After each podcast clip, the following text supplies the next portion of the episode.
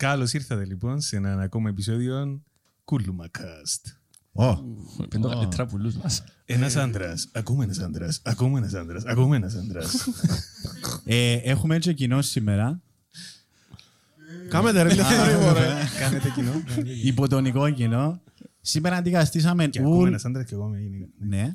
Α, Σήμερα αντικαστήσαμε όλο το podcast με τον Αντ- Ανδριανό Χαραλάμπους. Μαλάκα καθυστερημένος. Ναι. Ε, ο- ο Ανδριανός είναι σύμβουλος στρατηγικής και επικοινωνιακής επικοινωνίας έγραψε.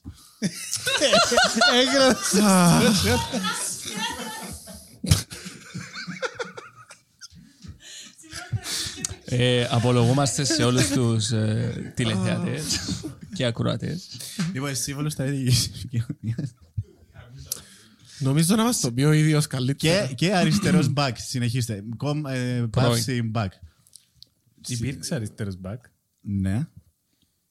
Λέω, ε, ξέρει, μου γίνει οι παίχτες που ξεκινούν και παίζουν winger Ναι, ναι. και στα 30 τους είναι κάπως center back. Έσον το πλέον. Ρε, Τζίνο. Που το 80 και μετά και στα πάει σπορτάρεις στα 45 δεν ξέρω γιατί. Εί- Είσαι αριστερό πώς και βάλα σε αριστερό Ε, back επειδή είναι είσαι- Αριστερό back, ανάποδον πόη για shoot. Α, Καλώς, καλώς. Συγκλίνω, ανοίγω τις πλευρές με πάσες ή σουτάρω.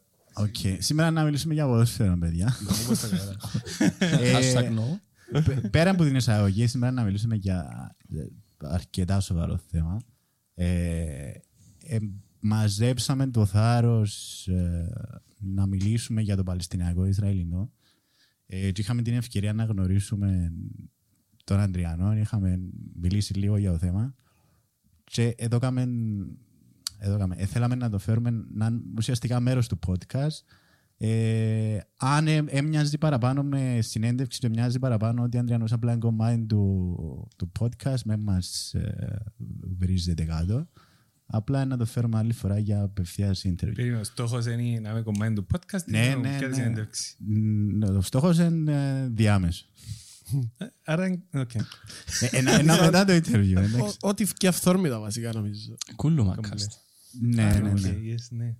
Ε, OK. If you didn't know, now you know. Θέλει να είσαι στην αρχή, ρε. Μιλώ εγώ τώρα. Κάμε από την αρχή. Ε, ε, μαζέψαμε εμείς, ο Ανδριανός, φαντάζομαι, δεν ξέρουμε, αλλά έχει μια γενική γνώση επί του θέματος. Μαζεύει Τζερόμ, ας πούμε. Μαζεύει και ο Ανδριανός. Εμείς είπαμε για πρώτη φορά να κάτσουμε και όντως να κάνουμε μια έρευνα, να μαζέψουμε αρθογραφία.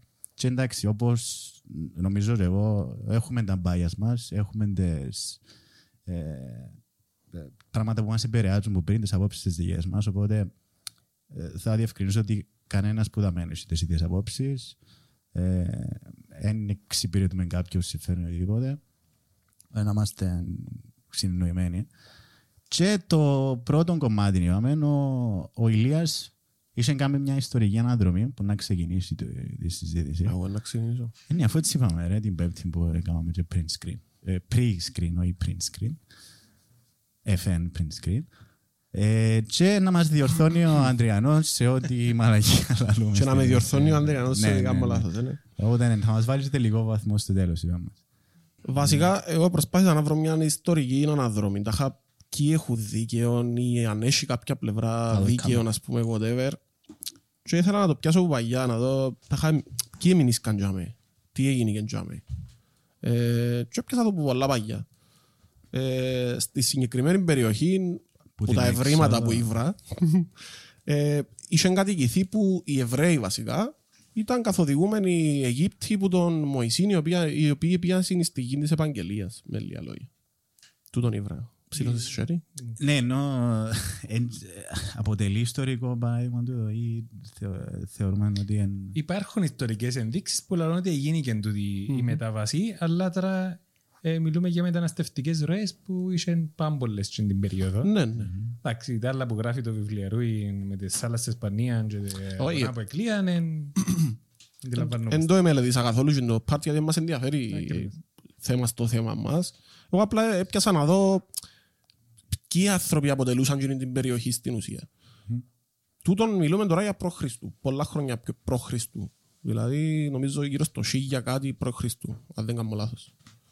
Ε, παράλληλα, είχαν έρθει και κάποιες μεταναστευτικές ροές και μες στην περιοχή οι Φιλιστέοι, οι οι οποίοι ήταν, ας το πούμε, οι απόγονοι, οι πρόγονοι, sorry, των, ε, των Παλαιστινίων στην περιοχή και οι οποίοι λαλούσε θέμα ότι ήρθασαν που ήταν ε, που το γένος των Ιώνων που ήταν ένα από τα τρία φύλλα που δημιουργήσαν και την Ελλάδα με, κα- με λίγα λόγια.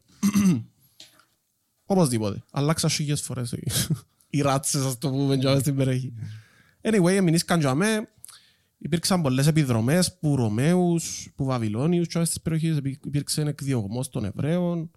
Εμ, ε, και έφυγαν είτε για πολιτικούς λόγους, είτε εκδιωχθήκαν, είτε για οικονομικούς λόγους εννοείται που, που τις περιοχές τους. Και μεταναστεύσαν σε άλλες περιοχές, Ευρώπη και οτιδήποτε, οι Εβραίοι. Σημειώστε πάντα υπήρχε για μέ έναν κομμάτι της εβραϊκής κουλτούρας, να το πω, θρησκείας ή οτιδήποτε, όπως θέλετε πείτε εδώ. Υπήρχαν κάποιοι priests, κάποιοι ιερείς, υπήρχαν... ήταν ένα holy place για εκείνους. Η Ιερουσαλήμ και γενικά για μέ. Τι άλλο να πούμε; Ε, Το Holy Place γενικά είναι το... Και για τις τρεις Και για τις θρησκείες θρησκείες, νομίζω. ναι, ναι, απλά επειδή εξαζώ μόνο τους, τους πιο whatever. Εμ, Εμεινήσκαν μαζί χωρίς κάποιες ε, μεγάλες διαμάχες, δεν ξέρω αν εθιεβάσετε εσείς κάτι διαφορετικό. Όχι, γιατί μιλούμε καθαρά για territorial ε, ε, μιλούμε και ελληνικά. Territorial claims. Ε, μιλούμε για καθαρά εδαφικές διενέξεις. Μέσα σε εκείνη την περίοδο η οικονομία ήταν καθαρά πας στο εδαφικό ε, και πας στις αγροτικές οικονομίες και είχες να κάνεις και με μια ε, δύσκολη περιοχή που πλευράς αγροτικής οικονομίας άρα οι περιοχές που ήταν εφορές ήθελαν τις ούλοι. Και εντιαμε που έγινε το σύνθεση η διένεξη και δεν είχε να κάνει κατά βάση δεν είχε να κάνει τόσο με τη θρησκεία, είχε να κάνει με το με τζείντες Με την επιβίωση παραπάνω. ναι, με τζείντες ομάδες που διεκδικούσαν και ποια μέσα είχαν για να διεκδικήσουν. Μμμ. Θες να προχωρήσουμε στον 20ο. Στον 20ο κατευθείαν. Απευθείας, ρε. Οκ, εντάξει. Δεν ξέρω. Το 21ο, αλλά ναι. Προ- Προχώρα τα βασικά όπως το, όπως το έπιασες. Εντάξει, ρε. anyway, πολλοί, πολλοί από τους, τους Εβραίους ευρεθήκαν σε άλλες χώρες. Ε, και για η περιοχή απαρτίζεται ως επί το πλείστον που Παλαιστίνιους, ας τους πούμε έτσι, whatever. Ε, είχαν περιόδους που υπήρχαν ε, γύρω στο 90% μουσουλμάνοι, ας πούμε. για Σε όλη την Παλαιστίνη μιλούμε για όλη την περιοχή Ισραήλ και Παλαιστίνης μαζί τη σημερινή. Ε, και υπήρχε και ένα ποσοστό μικρό χριστιανών και έναν άλλο λίγο πιο μεγάλο ποσοστό Εβραίων που έμειναν στην περιοχή. Κατά το τέλος του 19ου αιώνα, 1890, νομίζω κάπου για με, αρκετοί από τους, τους Εβραίους αναγκαστήκαν να έρθουν πίσω σε εκείνες τις περιοχές γιατί υπήρχαν εκδιωγμοί στη Ρωσία, νομίζω στη Γαλλία. Εξεκίνησε έτσι έναν αντιεβραϊκό ε, κίνημα, να το πω. Υπήρξε ένας πόλεμος κατά τους Εβραίους τέλος πάντων και ε, ε, ξεκινήσαν κάποιες εισρωές πίσω στην... ε, Είχαν και άλλα κίνητρα στην περιοχή. να μετακινηθούν στην περιοχή. Ε, και την περίοδο ήταν μέσα στην απεικιοκρατία εφιάν αρχικά γιατί άλλαξε η αγροτική οικονομία ε, στη, με τη βιομηχανική επανάσταση άλλαξε, άλλα- άλλαξε η βάση της οικονομίας ε, και μεταφερθήκαν μέσα στην κεντρική Ευρώπη για να εκμεταλλευτούν και την, Ακριβώς. ε, την νέα ροή.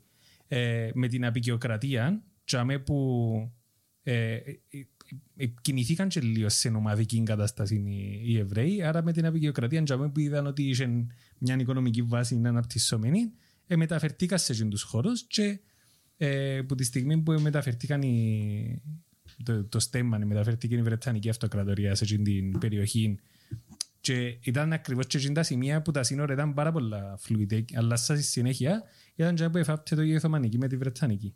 Ε, και αλλάσαν πάρα πολλά πράγματα, παράδειγμα και η Κύπρος που επέρασε που τα σέρκα των Οθωμανών στον Άγγλων και πάρα πολλές συμφωνίες που έπαιξαν και με.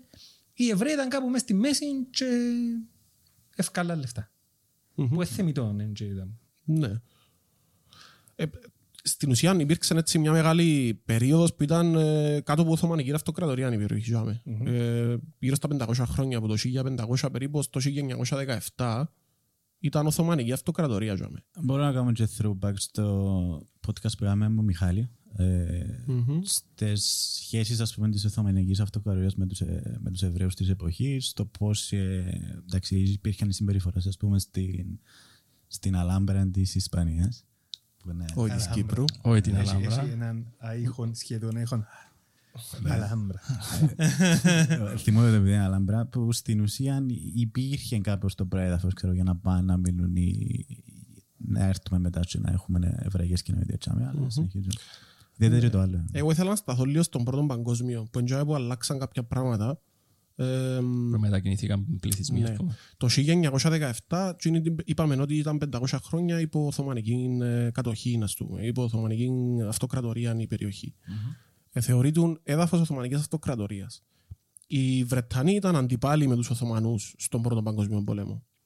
Είχαν πει στους Παλαιστινίους ξεσηκωθείτε ενάντια στους Οθωμανούς και θα κερδίσετε την ε, ανεξαρτησία σας, ας πούμε, με λίγα λόγια, στην περιοχή τούτη, που ονομάζεται Παλαιστίνη. Fair enough, είπαν οι Παλαιστίνοι και ξεσηκωθήκα με κάποιον τρόπο. Είτε λίγο είτε πολλά, ε, τούτο, για τούτο δεν έχω η διαγνώση.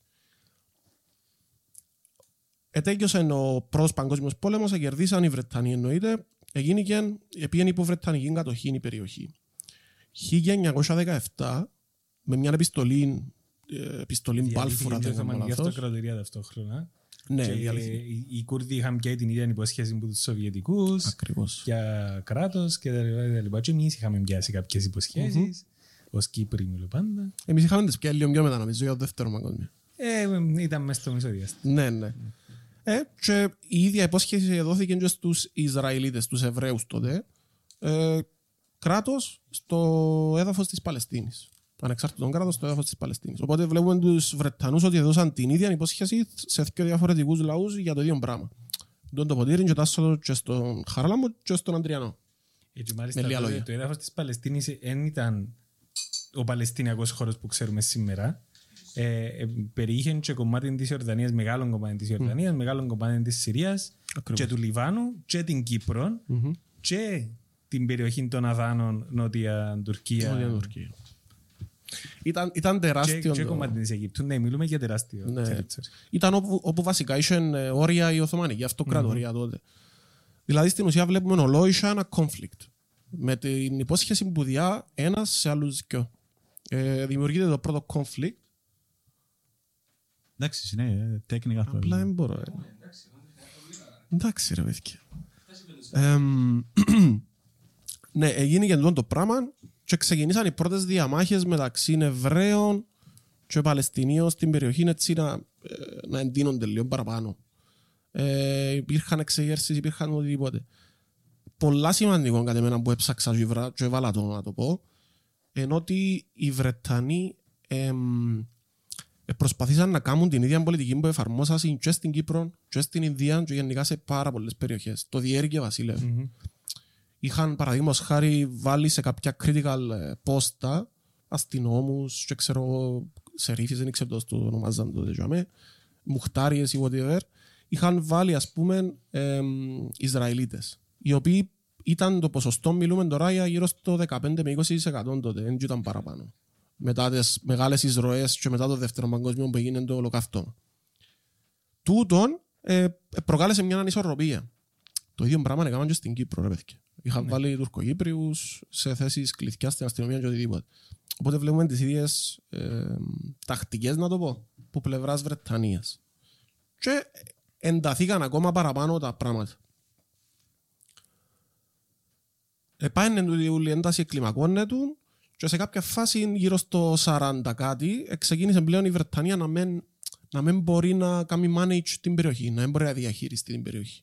Έτρωνε πάρα πολλά resources για την περιοχή και οτιδήποτε και αποφάσισε ότι σιγά σιγά να, να φύγει. Και ήταν και γενικά ιστορικά, ήταν η περίοδος της αποαπικιοποίησης. Ε, είχε ευκεί και υπουργός ε, απικιών το 1937, με κάνω λάθος. Και είχε πει ότι ε, τούτη είναι η περίοδος τώρα και εμείς να αναγκαστούμε ε, να φύγουμε πάρα, πολλά, ε, πάρα πολλές ποτεχτήσεις μας. Ακόμα και το, ε, το μεγάλο μας το καμάρι την Ινδία αν είμαστε διατεθειμένοι να την αφήκουμε, αλλά θα βρούμε τρόπο να κρατήσουμε την Κύπρο. Έτσι είχε πει τότε. Ακριβώς. Ε, γιατί πλέον ε, ξεκίνησαν και είχαν τα άλλα territories, έμεινε και η Κύπρος, ας πούμε. Ε, είχε, γίνει, τούτο, είχε, είχε ξεκινήσει μια πολλά μεγάλη εξέγερση των Παλαιστινίων το 1936 ε, που πλέον εκκλιμακωθήκαν τα, ε, γίνονταν τα έσχιστα, είχε σκοτωμούς, υπήρχαν τα πάντα μεταξύ Ισραηλιτών και, και Παλαιστινίων. Οπότε σιγά σιγά και ο ΙΕ αναγκάστηκε να κάνει κάποιον σχέδιο, ας το πούμε, στη συγκεκριμένη περιοχή για δημιουργία δύο ανεξάρτητων κρατών σε αυτήν την περιοχή που ονομάζεται Παλαιστίνη. Ε, με- με- Πετάχτηκες μισό αιώνα. Ωραία. Πίεση στον ΟΗΕ και τα, τα δύο κράτη. Πήγαμε πήγαμε από 37 που είμαστε τώρα. Ε, και πια στο 47. Οκ. Ε, Α, σωστά, ε, ναι, δεν ναι, ξέρω ναι, αν ναι, έχει έχεις κάτι δίκιο, άλλο έχεις που δίκιο, θέλετε να ναι, πούμε, πιέζει τον Τζάμε. πόλεμο, τον κολπεύω. Ναι, πάμε. Είναι πολλά τα γεγονότα. Sorry, sorry, πούλησα. Πολλά τα γεγονότα. Ε, Και πάμε στο 1947 που βγάλει σχέδιο ε, το, τα UN, το ΟΗΕ, για τούτο το πράγμα. Ε, που ονομάζεται Παλαιστίνη και Εβραϊκός κόσμος. τότε. Περίμενε ε, να πεταχτώ δαμέ, Καλό. γιατί έχει πάρα, κάτι, ένα πάρα πολύ σημαντικό σημείο στην τη διετία, μετά το, το πέρας του, του Δευτέρου Παγκοσμίου, ξεκινούν οι Εβραίοι που την ε, κεντρική Ευρώπη κατά κύματα και πάσουν ε, μετά από το, που το Zionism, μετά που γραφτήκαν και τα βιβλία και αρκέψαν και οι, ε, τέλος πάντων μπήκε μια βάση πολλά δυνατή για τον ε, σιωνισμό. Ξεκινήσαν με την υπόσχεση ότι πλέον είναι δική τους η περιοχή και ξεκινήσαν κατά κύματα φορτώνα συμπλία και πιέναν με τις σικιάες ε, στο, προς την Παλαιστίνη. Μέσω της Κύπρου οι Εγγλέζοι σταματούσαν τους και φέρναν τους στην Κύπρο. Έκαναν concentration camps κανονικότατα με Εβραίους που είχαν ξεκινήσει πολλά πιο πριν μάλιστα στην Κύπρο ε, και ελαλούσαν τους, άμα δείτε βίντεος του British Pathé που, που τη δεκαετία του 40 συνέχεια σταματούσαν συμπλία γεμάτα Εβραίους και φέρναν τα πίσω στην Κύπρο και λέγονταν είναι παράνομοι μετανάστες Μμμ. Και θα τους κρατήσουμε σε στρατόπεδα συγκέντρωσης ώσπου να ξεκαθαρίσει το στάτους τους. Που είναι πανομοιότυπο. Νομίζω ότι είχα το ακούσει και σε έναν άλλο podcast, δεν θυμούμαι που ήταν, σε, ποιο, σε ποια εκπομπή ήταν, αλλά τού- τούτον ότι είχαμε concentration camp Εβραίων στην, στην Κύπρο ε, υπάρχει νομίζω έχει, ε, στη Λέμεσον, νομίζω που ήταν ή στο Αμοχωστό. Είχε πολλά και ήταν και τεράστια. Μιλούμε για πολλές χιλιάδες κόσμου. Ε, και την περίοδο και στην Αμόχωστον είχε. ναι. Ε, και εκρατήσαν τους στην Κύπρο μάλιστα κάτω από πολλά άσχημες συνθήκες για μεγάλον και όσο προχωρούσε η, η κατάσταση όμως αρκευκέν και έσαζεν η- όσο- όσο προχωρούσε ο χρόνος αρκευκέν και έσαζεν η κατάσταση ε, στα στρατόπεδα συγκέντρωσης και το 48 εβκάλασιν την απόφαση 47-48 και μέσα στην μετάβαση εβκάλασιν την απόφαση ότι οκ, είμαστε έτοιμοι να τους μεταφέρουμε και πέρνας είναι 750-750 κάθε μέρα στην Παλαιστίνη.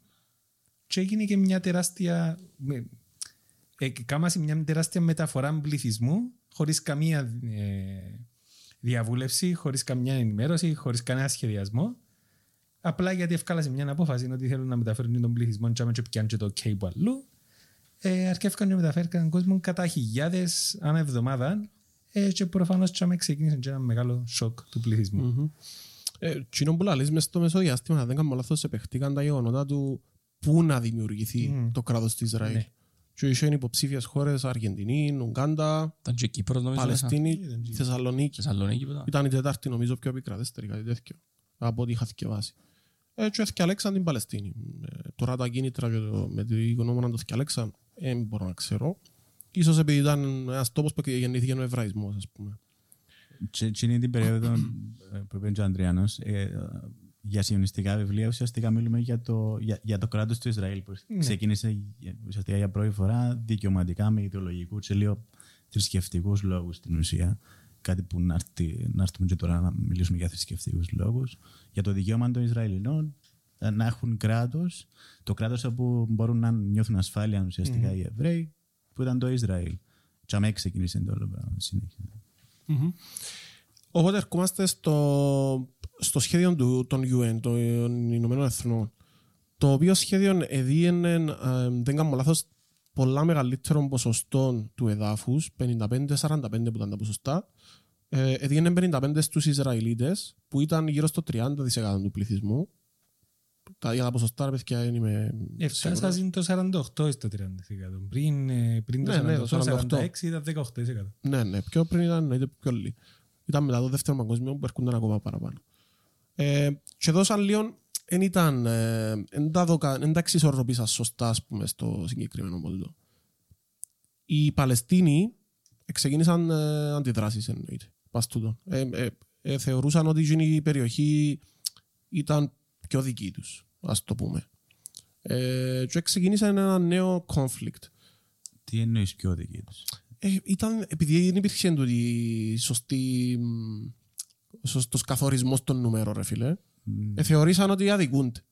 Πριν έρθουν οι Εγγλέζοι να στήσουν το, το σύστημα, δεν υπήρχε κανένας κρατικός σχεδιασμός Ναι. ε, στον χώρο. Και είχαν πολλές, πολλές περιοχές οι οποίες δεν ήταν εφορές και γενικά δεν ήταν εκμεταλλεύσιμες και τσάμε επίαν και στήσασαν ε, enclaves, τα ελληνικά μου, ε, επίαν και στήσασαν ε, οικισμούς ε, εβραϊκούς τσάμε.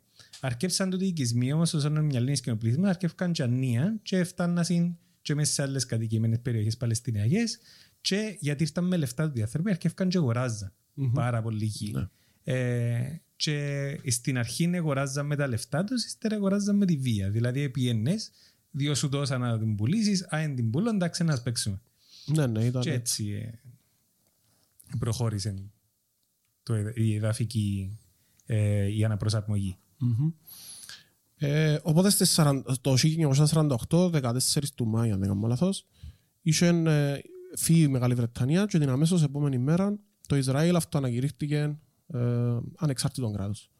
Ε, τούτον δεν το ήθελαν οι χώρες του αραβικού κόσμου για μέ.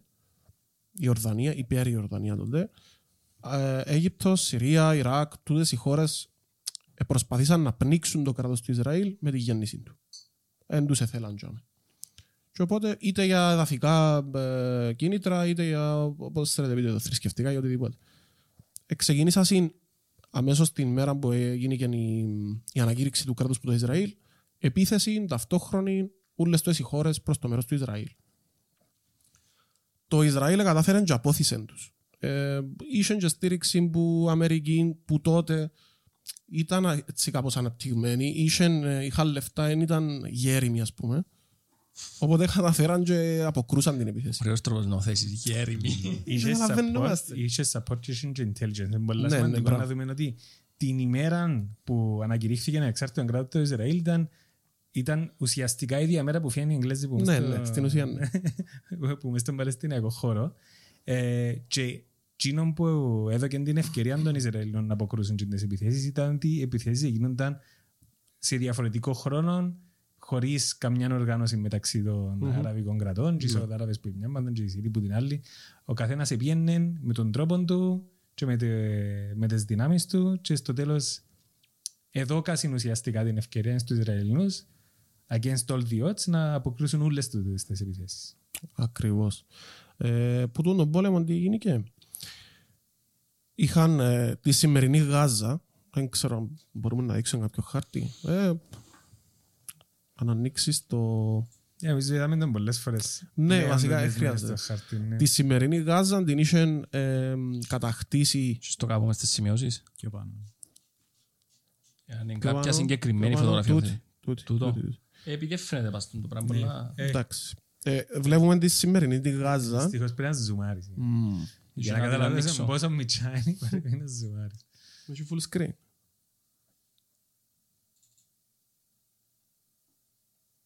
Εντάξει, να βάλω στο edit, ρε. Πολλά καλά, ωραία. Α, Ε, την τζιαμέ. περίμενε. Οκ. Α, Φαίνεται. Τούτη θα μένει... Η Γάζα. Ναι, η Γάζα την είχε πιάσει η Αίγυπτος που βλέπουμε με ο κότσινος στα αριστερά. Ε, την περιοχή της, Ανατο... της Δυτικής Όχθης την είχε πιάσει η Ορδανία, η Πέρι Ορδανία τότε, υπό την κατοχή της και αν, βλέπ... αν δείτε το Ισραήλ είχε ε, πιάσει πάρα πολλά από τα εδάφη της τότε Παλαιστίνης που, εσ- μετά το που συμφωνήθηκε το 1947. Για να το καταλάβουμε πρέπει να δούμε και το προηγούμενο χαρτί το UN. Αν Έχεις πάει το λίγο μέσα. πάνω πρέπει να πάνω. Τούτος. Ναι, εν τούτος. Ε, Τούτος είναι ο χαρτής των UN. Ok. Που είχε να Έχει αποφασιστεί. υπόμνημα δάμε, ναι. Arab State είναι με πράσινο, Jewish State με μπλε και το Ιερουσαλήμ under international control με κίτρινο. Ναι, λίγο υπεραπλουστευμένος. Ναι, ε, έτσι πασά πασά που λέμε. Ειδικά και από την δυτική όχθη ήταν spots. Ναι. Ε, Ήταν solid. Και στην Ιερουσαλήμ. Ήταν- Μμμ. Όχι, ήταν, νομίζω ήταν solid και μετά έγινε και ξεκίνησε να γίνει Έγινε και spots. πολλά παραπάνω μετά. ναι. Ναι. Οπότε βλέπουμε ότι στην ουσία μετά τον πολεμό είχε χάσει κάποια εδάφη η Παλαιστίνη κάτω χαμηλά προς Αίγυπτο. Το Τι είναι- είδαμε. τι είναι την γραμμή τζιαμέ. Ο- Είχε μείνει η Λωρίδα της Γάζας στην Αίγυπτο. Που ε, εν- άλλη. εν ούλη το τη Λωρίδα Ναι, ναι. της Γάζας ή εν κομμάτι μόνο. Όχι, είναι η Λωρίδα της Γάζας. τσίνη. Οκ. Μπορεί να μειωθήκαν και για μένα κάπως τα πόρτες, Νομίζω αλλά μειωθήκαν, ναι. Πασά, πασά, εν τζιν. Ναι. Και είχε συμπτυχθεί και το κομμάτι της Δυτικής Όχθης. Αν δούμε τον άλλο χαρτί, είχε συμπτυχθεί και χάθηκε και πάνω βόρεια η Χάιφα. Που πάλι ήταν δάμε. το Παλαιστίνη. Το δάμε Ναι, λάλης, ε. Ναι, είναι η Χάιφα. τζιν. Είχε χαθεί Οκ. εντελώς. Ναι. Και φτάσαν και κοντά στην Ιερουσαλήμ. Ναι, είχα μοιάσει την Ανατολική. Όπως το βλέπεις. Ε, το- ε, χάσαν- ε, Ήταν ως δαμέ νομίζω το Ναι, ναι, η ναι. Λωρίδα πριν. Οπότε χάσαν και που δαμέ που είναι η Γάζα. Απλά προηγούμενος χάρτης εν το partition plan, εν ήταν τα σύνορα όπως ήταν. Αλλά Ήταν τα σύνορα αν εναξε- ενα- Ναι, ναι. ανεξαρτητοποιούνταν οι χώρες. Ε, και βλέπουμε δηλαδή ότι έπεσαν στα σέρκα της Υπηριορδανίας ένα μεγάλος μέρος της ε, Δυτικής Όχθης, το μεγαλύτερο. Το δαμέ ας πούμε. Μμμ. Η Γάζα στα σέρκα της Αιγύπτου και είχε χαθεί και κάποιον που μεγάλο κομμάτι της γης που τις άλλες περιοχές. Που δαμέ και που δαμέ. Και που κάτω, ακριβώς. Και είναι το πράγμα ήταν η Νάκπα που λαλούν οι Παλαιστίνοι. Ήταν ο ξεριζωμός. Γιατί 700-800 χιλιάδες Παλαιστίνοι αναγκάστηκαν να φύγουν από τα σπίτια τους. Ε, έχετε κάτι να προσθέσετε πας τούτο. Εντάξει, εκείνο που λαλούμε για territorial claims της Ιορδανίας ουσιαστικά θεωρου- θεωρούνταν εδάφη που κερδίσει ο αραβικός κόσμος. Δεν ήταν ε, οκ να μπουν οι Ιορδανοί να το πιάνουν και να το βάλουμε στην Ιορδανία. Ε, Ναι. Ήταν ε, ένας χώρος ουσιαστικά που επιάσει ως Παλαιστίνης. Δηλαδή ήταν ζωτικός χώρος για, τον, για τους Άραβες της Παλαιστίνης. όπως και το κομμάτι της Αιγύπτου φαντάζομαι. Ναι, ε, ναι, γίνει και ε, εκείνο. εν εις- εν ευφυά, ε, Παλαιστίνη που λέμε. Που τζάμε όχι, αλλά σε άλλες περιοχές έφυγε. Ναι. Ε, Εντάξει, κάτι ψηλά γράμματα στην ουσία σήμερα, τα, τα ολόκληρα χωρικά ουσιαστικά που ε, ε, ήταν αποτέλεσμα του, του πολέμου και τα λοιπά, που χαθήκαν ολόκληρα, που υπήρχαν σφαγές και τα λοιπά, αλλά αν ξεκινούσαμε από σφαγές προς 47, να μείνουμε ενός τα απόψε σήμερα. ναι.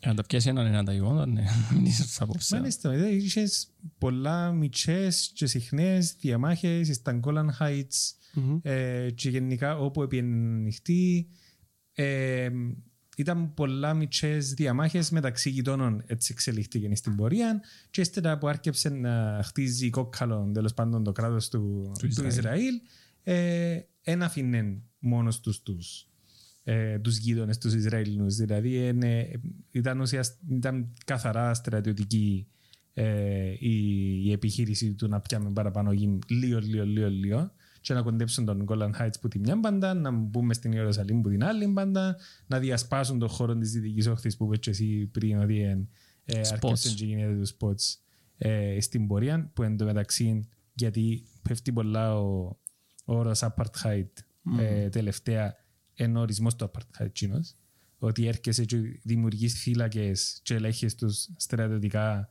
και περιορίζεις τα δικαιώματα και της διακίνησης και προφανώς όλα τα άλλα που... Και που τότε ως τα σήμερα το Ναι, ναι, ναι, τούτο, μα έτσι και αλλάξε αλλάξε κάτι. κάτι. Και χειροτερεύει όσον πάει, τούτον Μπράβο. αλλάζει. Ναι, επίσης δεν το λέει μόνο ο Αντριάνος γιατί είναι αριστερός μπακ, πρώην. ε, ενώ είναι, κα- είναι κάτι που τα UPN, όλοι οι διεθνείς οργανισμοί χαρακτηρίζουν με τον τον τρόπο. Και το χαρακτηρίζει Ξανά ένας Apartheid. στρατηγός του Ισραήλ νομίζω. Ναι, ναι, ναι. ναι. Ο, Θυμάμαι το όνομα του. ο, ο πρώην, ε, ούτε εγώ θυμάμαι το όνομα του, ήταν ο πρώην αρχηγός του UIDF. Ναι, του που είπε IDF, ότι μπράβο. δεν μπορούμε να το πούμε, δεν είναι apartheid που κάνουμε, αφού ξέραμε. Εκάμναμε το ως apartheid. Και ο Νέλσον Μαντέλα για τους αγα... που είναι αγαπητός πολλά στη- της Δύσης, πολλά δυτικός, και ο ίδιος χαρακτηρίζει ότι είναι το ίδιο μα- πράγμα που έγινε τον και στη... Μα δεν ξέρω ανάγκη να το ψάξεις και πολλά, μόνο τους χάρτες να δεις πριν και μετά ε, φαίνεται αν είναι apartheid ή όχι. Well, ε, αξίζει σήμερα γιατί θεωρείς εντάξει να φτάσουμε μετά στο σήμερα. Υπάρχει, γιατί έπαιζε και σε άλλους, με άλλους τρόπους, με άλλους όρους μες στη συζήτηση του apartheid. Ε, κάποιοι ήρθαν και ονομάσαν και τα, τα σχέδια για λύση του Κυπριακού ως σχέδια apartheid, τη, τη Ζωνική Δικοινωτική Ομοσπονδία, εντελώς άτομο. Ε, εμπήκε κάπου μες στο νου μας ότι apartheid σημαίνει η κυβέρνηση της μειονότητας, μιας μειονότητας, πάνω από τις άλλες κοινότητες ενός κράτους που είναι το πράγμα. Ουσιαστικά είναι, είναι η κυβέρνηση μιας κοινότητας πάνω από τις άλλες κοινότητες του κράτους, οποιασδήποτε είναι ένα κοινά μειονότητα.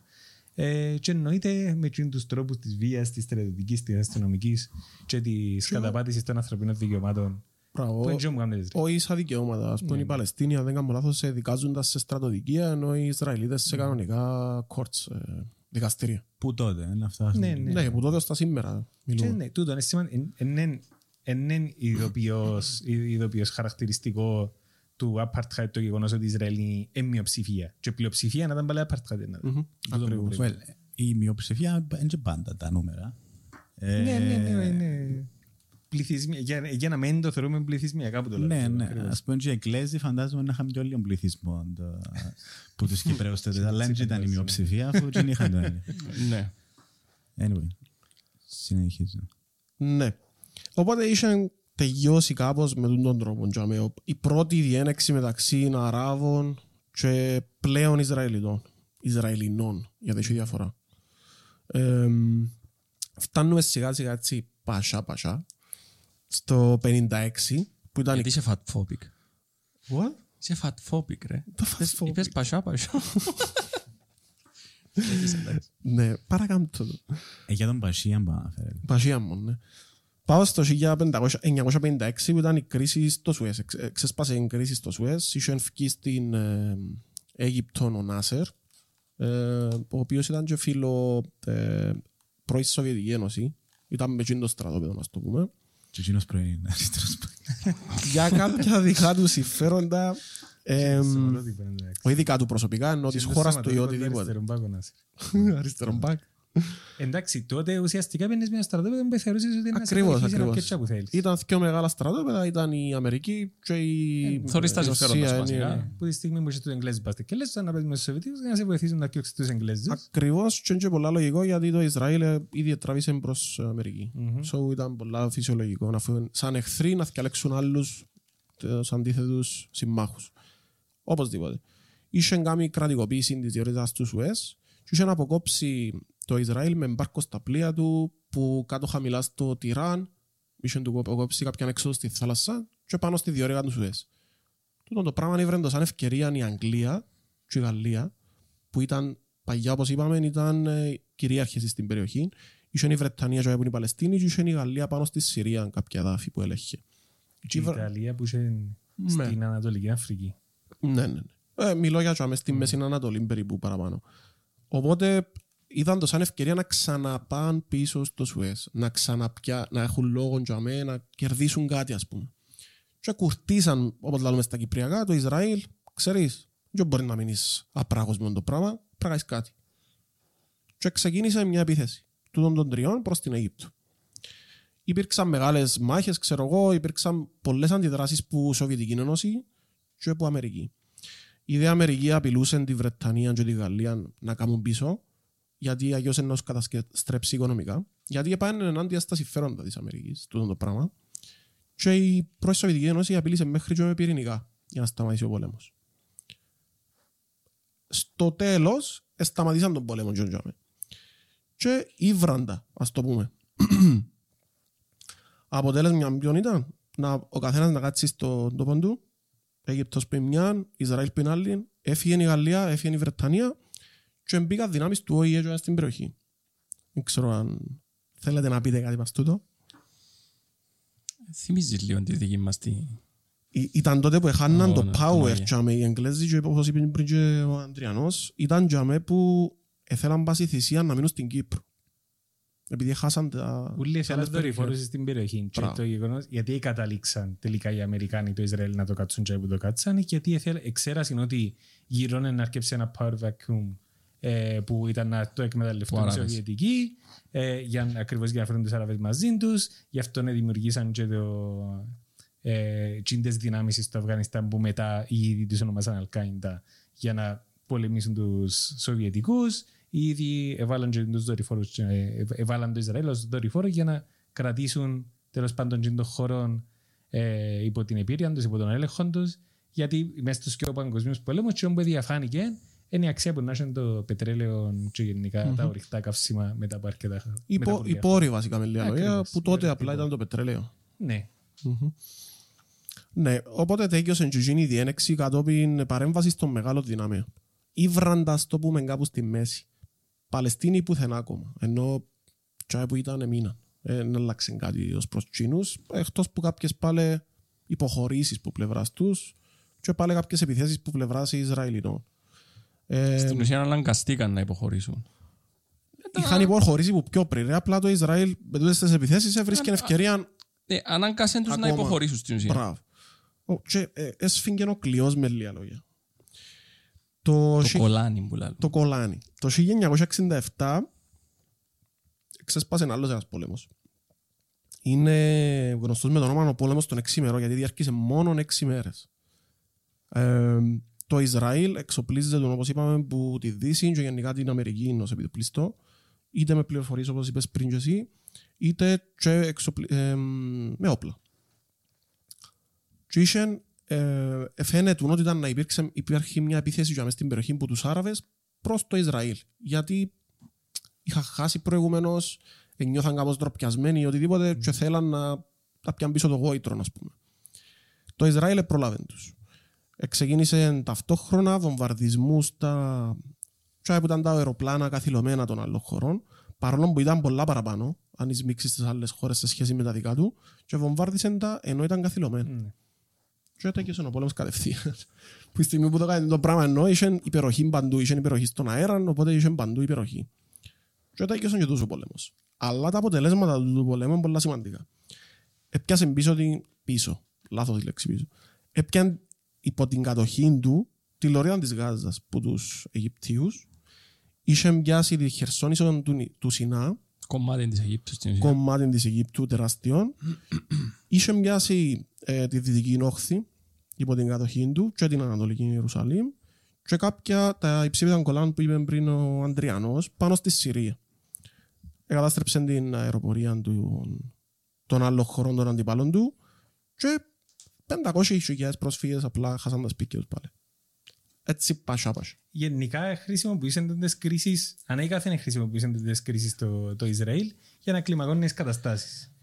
Για να πιάνει παραπάνω περιοχές, να κλείει παραπάνω σύνορα ή να, να πιάνει παραπάνω ζωτικό χώρο για εκείνον που ε, ε, θεωρούσαν και θέλουν να χτίσουν ως Ισραήλ και μπαίναν μέσα στην Ιορδανία, μπαίναν και σε κομμάτι της Αιγύπτου ουσιαστικά για να δημιουργούν ζωτικό χώρο. Όχι για να πιάνουν παραπάνω εδάφη, αλλά για να δημιουργούν απόσταση μεταξύ εκείνων που ε, να τους επιτίθενταν σε κάποια φάση στο... Και δημιουργούσαν, να το πούμε, καμένη γη, να- ε, Μπράβο, κάπως ναι, έτσι ναι, να το ναι, πούμε. Ε, και ε, λίγο, εντάξει, λίγο στην απάντηση του μα αφού το Ισραήλ έπρεπε να προστατευτεί από τις άλλες χώρες ε, η απάντηση φαίνεται λίγο στους χάρτες και στο πόσο ε, επεκτείνεται συνέχεια το Ισραήλ. Δεν ήταν μόνο, η- δεν ήταν μόνο απλά θέλω να προστατεύουμε αφού θω- θεωρείς το ότι τα εδάφια μεγαλώναν, σιγά σιγά είχα μια επεκτατική πολιτική και ξεκάθαρο. ή- Μπορεί να μην πούμε ότι α,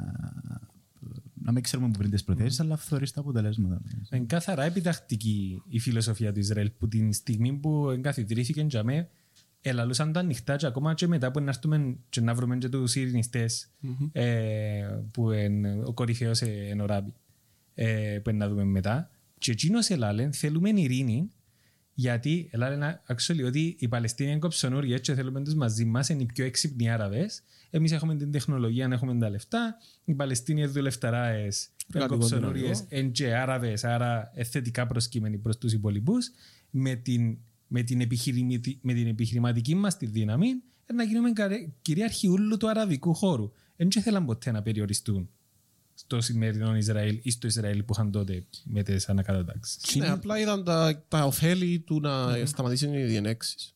Εκείνη την περίοδο υπήρχαν κάποιες συνομιλίες για λύση του προβλήματος. Ε, ε, τα- Υπήρχε ε, στη φορά ότι α, υπάρχει πρόβλημα με Παλαιστίνη. Πάντα το ζητούμενο, να τα πεις. Να Ω, τα ε, πεις, πέμε. ναι. Πάντα, πάντα το ζητούμενο ήταν να αναγνωριστεί και το Παλαιστινιακό κράτος ούτως ώστε να κάνεις έτσι ε, solidify τα, τα σύνορα ε, της περιοχής για να μπορεί να έχω claim. Ε, γιατί δεν μπορείς τώρα να έρχεσαι και να αλλάζεις. Ακόμα σήμερα δεν μπορείς να έρχεσαι και να κάνεις αναφορά για εισβολή του Ισραήλ. Μπορείς εννοείται μπορείς να το κάνεις. Ε, αλλά πλέον έτσι όπως αλλάσσουν τα, τα εδάφικα, τα χαρακτηριστικά του Ναι, χώρου, ναι.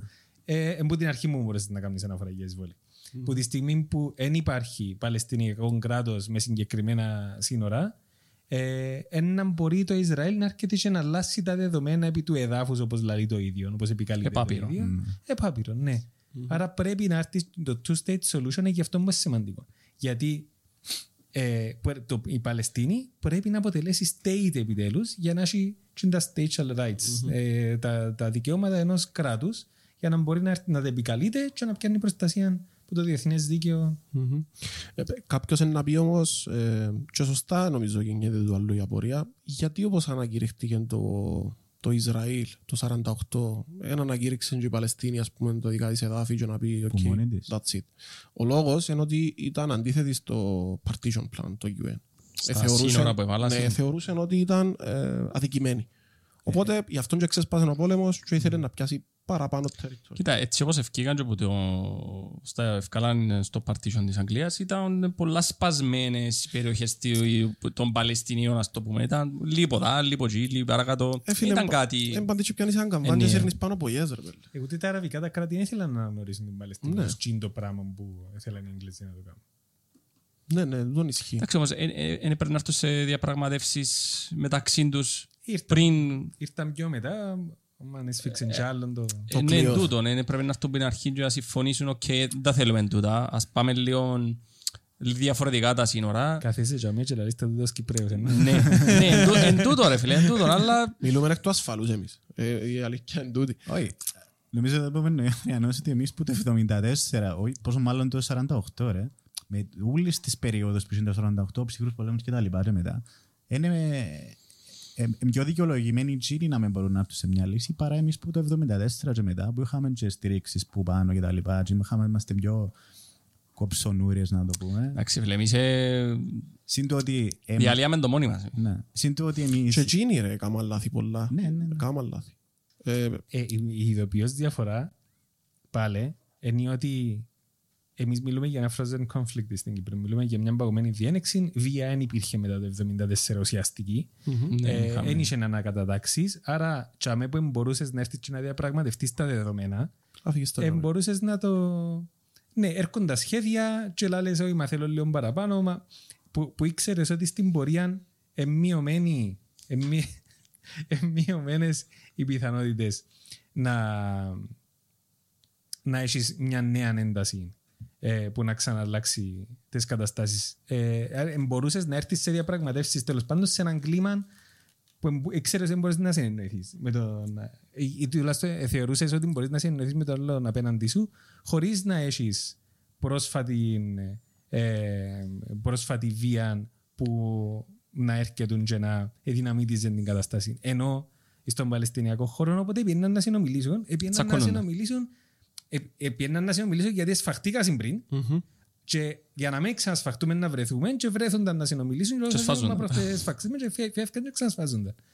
Ναι, ναι, τούτον ήταν. Ήταν- Και- εν- Είχε είχε πάρα πολλές διαφορές. Και το ίδιο πράγμα. Καμία σχέση με το Κυπριακό με το Ακριβώς, ναι. Παλαιστινιακό. Απλά έχει κάποια κοινά. Τα οποία νομίζω είναι καλά να τα... Ε, Έχει κάποια πράγματα που μπορείς να δεις και να πεις, «Ok, να, τι να σου πω. Νομίζω ότι που θέλουμε να δει- δείξουμε εμείς ότι με τον που λαλούμε σαν, α- αν πεις ότι το Παλαιστινιακό και το Κυπριακό είναι το ίδιο πράγμα. Είναι το ίδιο. Λάθος. Ε, Καταρχάς σίγουρα είναι λάθος, αλλά τώρα αν, αν μιλάς για λύση δύο κρατών στην Κύπρο, Α, μπράβο. ε, ξέρεις που είσαι. Ε, το Παλαιστινιακό και το λέω, είναι διαφορετικό. Ναι. Έχει ανθρώπους που προσπαθούν να το εξισώσουν ότι δεν θα ποτέ μαζί γίνει, άρα δεν θα είμαστε και εμείς ποτέ, για να μπορούν να φέρουν λίγο το πράγμα προς τα κάτω. Ευτυχώς είναι λίγο μειοψηφία, αλλά δεν ξέρουμε πόσο πιστεύουμε το τέτοιο. Μόλις ξεκίνησε τούτη είναι ένταση, εξύπνησε ο μυαλύτερος μου φόβος, που είναι πολλά βάσιμος, ότι και κα- γίνεται ήδη πραγματικότητα, που να τελειώσει τούτη η ιστορία, η νέα ένταση. Ε, και όλοι θέλουμε να καταλήξει σε δύο κράτη, ακριβώς για να έρθει και να διεκδικήσει τα δικαιώματα στους Παλαιστινιακών κράτος, στους Παλαιστινιακός λαός και, και θέλουμε να καταλήξει για με. Η Τουρκία είναι ένας κύριος μεσολαβητής που να φέρει τα πράγματα για με και την επόμενη ημέρα να πάει στα Ηνωμένα Έθνη να σπίτι. Είδατε, δύο κράτη, it works. Μμμ. Άρα δώστε μας το και στην Κύπρο. Ακριβώς. Μεγάλος φόβος. Προφανώς είναι τα ίδια. Προφανώς η Τουρκία είναι καθηγήτρια στο να κάνει όλα τα πράγματα τα ίδια.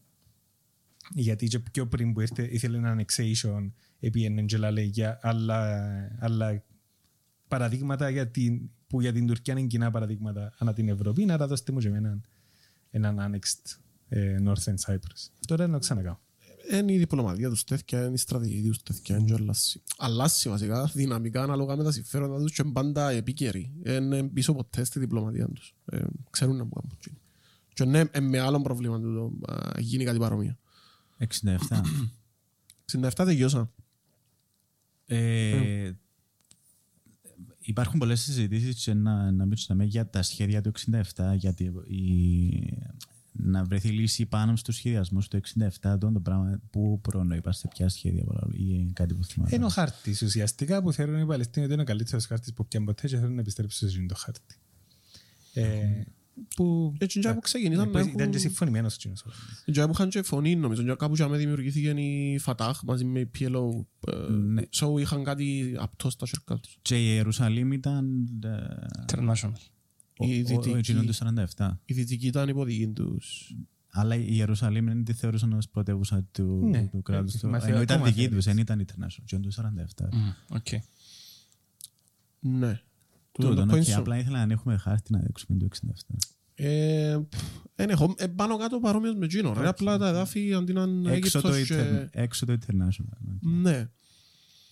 Μετά από τούτο, ε, ο επόμενος πόλεμος, πάλι είπαμε, οι χαμένοι ήταν οι Άραβες. Ε, κατασ... ε, καταστρέψαν τους, ας πούμε, οι Ισραηλίτες. Ε, έκαναν τους show. Και πλέον ο Ισραηλίτης αποκτήσε έτσι μια φήμη, να το πω, ένα γόητρο για στην περιοχή ότι υπερδύναμη. Ήταν ο πόλεμος του Ιόμ Κιπούρ. Ιόμ Κιπούρ είναι μια πολλά μεγάλη μ, εβραϊκή ημέρα, ας πούμε, ε, της θρησκείας τους. Κάτι σαν το Αγίου Πνεύματος ε, των Χριστιανών, ας πούμε. Με λίγα λόγια, μέρα που δεν λειτουργεί τίποτε στο Ισραήλ. Είναι όλοι στα σπίτια τους, με τις οικογένειες τους, στις συναγωγές. Αργία. Ναι, είναι αργία, δουλεύει και τίποτε, μόνο τα απαραίτητα, ας πούμε. Και είναι την ημέρα να αποφάσισαν η Αίγυπτος και η Συρία να κάνουν ε, επίθεση στο Ισραήλ για να πιάσουν πίσω τα εδάφη που χάσαν, η Συρία τα Γκολάν, η Αίγυπτος το Σινά. Okay. Ξεκίνησε η επίθεση, το Ισραήλ έτρωε ε, τις πρώτες ώρες, τις πρώτες και μέρες έχανε πάρα πολύ έδαφος. Ε, και τζιαμέ θέμα που το έδαφος που έχασαν ε, δώσαν και την εντολή να οπλιστούν τα φάντομ, τα αεροπλάνα με πυρηνικές κεφαλές. Δηλαδή αν, ήταν, αν είχε τσάν να καταστραφούν ήταν να σύρουν πυρηνικά που λέει ο λόγος.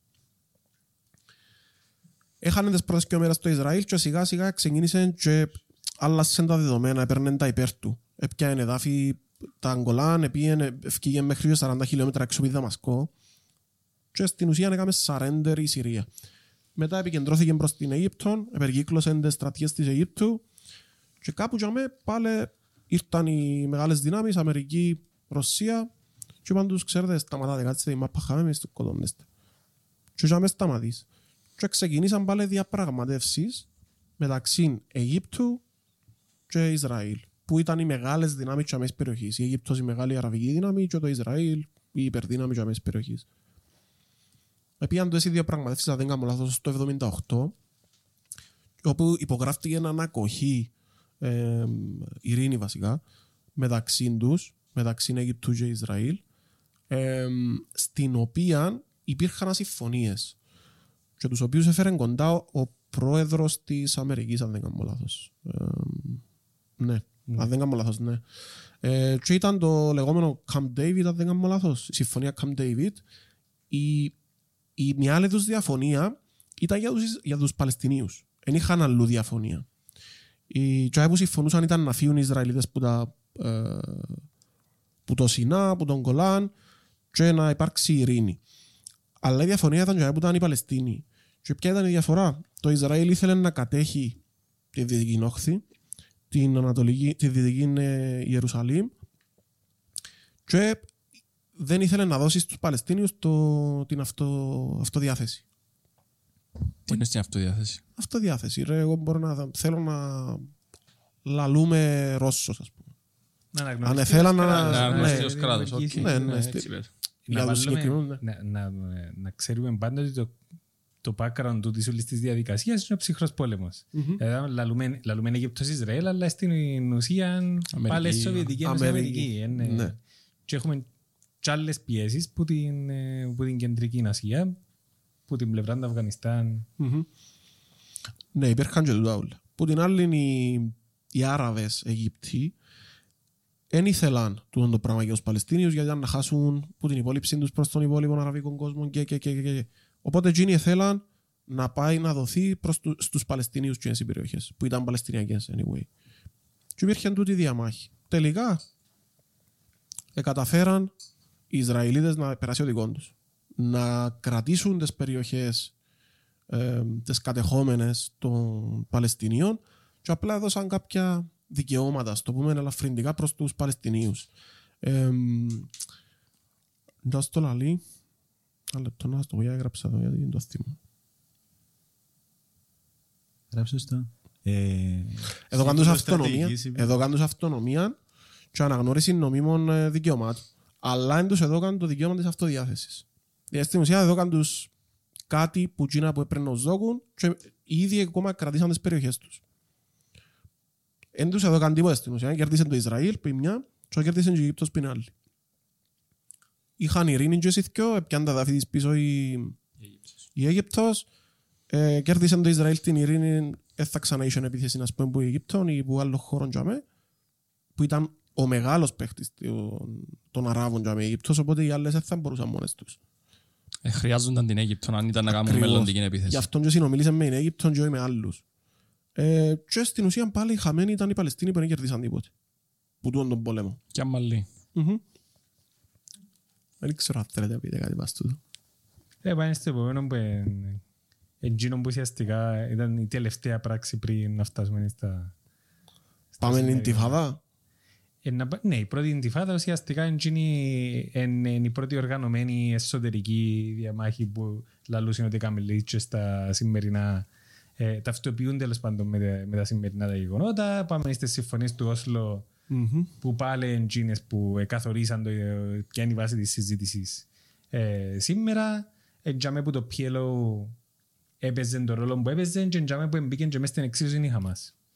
Μμμ. Ε, γι' αυτό που ουσιαστικά η εκείνη περίοδος γύρω από το ε, 87-93 είναι η περίοδος που έρχεται και καθορίζει το ποια είναι η βάση της συζήτησης για σήμερα; Και τη σημερινή καταστάση. και η σημερινή κατάσταση; Εν τω μεταξύ, εν το 86, νομίζω Ντιφάτα. ή πιο πριν, όχι, όχι, που επιτεθήκαν οι Ισραηλινοί στο, στο SS Liberty. Το 86, ξέρω πιο πριν. Ε, στον πόλεμο του Κόλπου που ήταν. Δεν ξέρω, δεν το έχεις καθόλου Εν μες το- εν το έχω, στις- όχι. Εν το έχω.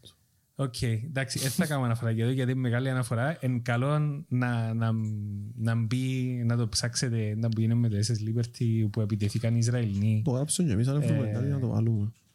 Ε, ήταν ε, τεράστιο, ε, τεράστιο σκάνδαλο. Ε, βράδυ το 67. Ναι, ναι, ναι. Το 67, ένα λεπτό να δω. Έκαναμε το, έκαναμε το skip πριν. Uh, an unarmed Navy technical research ship was attacked by Israeli aircraft and motor torpedo boats in international waters off the coast of Egypt. The attack killed 34 and injured 171 Americans. Ουσιαστικά οι Αμερικάνοι ήταν προσαραγμένοι για μένα, πιάνναν στην intelligence.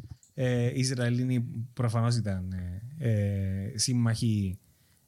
Είδαν το, αρκέψαν ρίφκαν, ύστερα έκαναν αναγνώριση και όταν πλέον είναι δεδομένο ότι είχαν κάνει αναγνώριση, ε, συνεχίσαν να ρίφκουν. Και όχι μόνο συνεχίσαν να ρίφκουν, ευομβαρδίσαν το, ερίφκαν με πολυβόλα, ύστερα εσύραν το ρπίλι με υποβρύχιον και ανοίξαν την τεράστια τρυπάνη στο κήτος για να το, για να το βυθίσουν και ύστερα έκαναν γύρους με τα speedboats και πυροβολούσαν τις σωστικές λέμβους για να μην μπορούν να κατεβούν. Να μην κλειδώσει.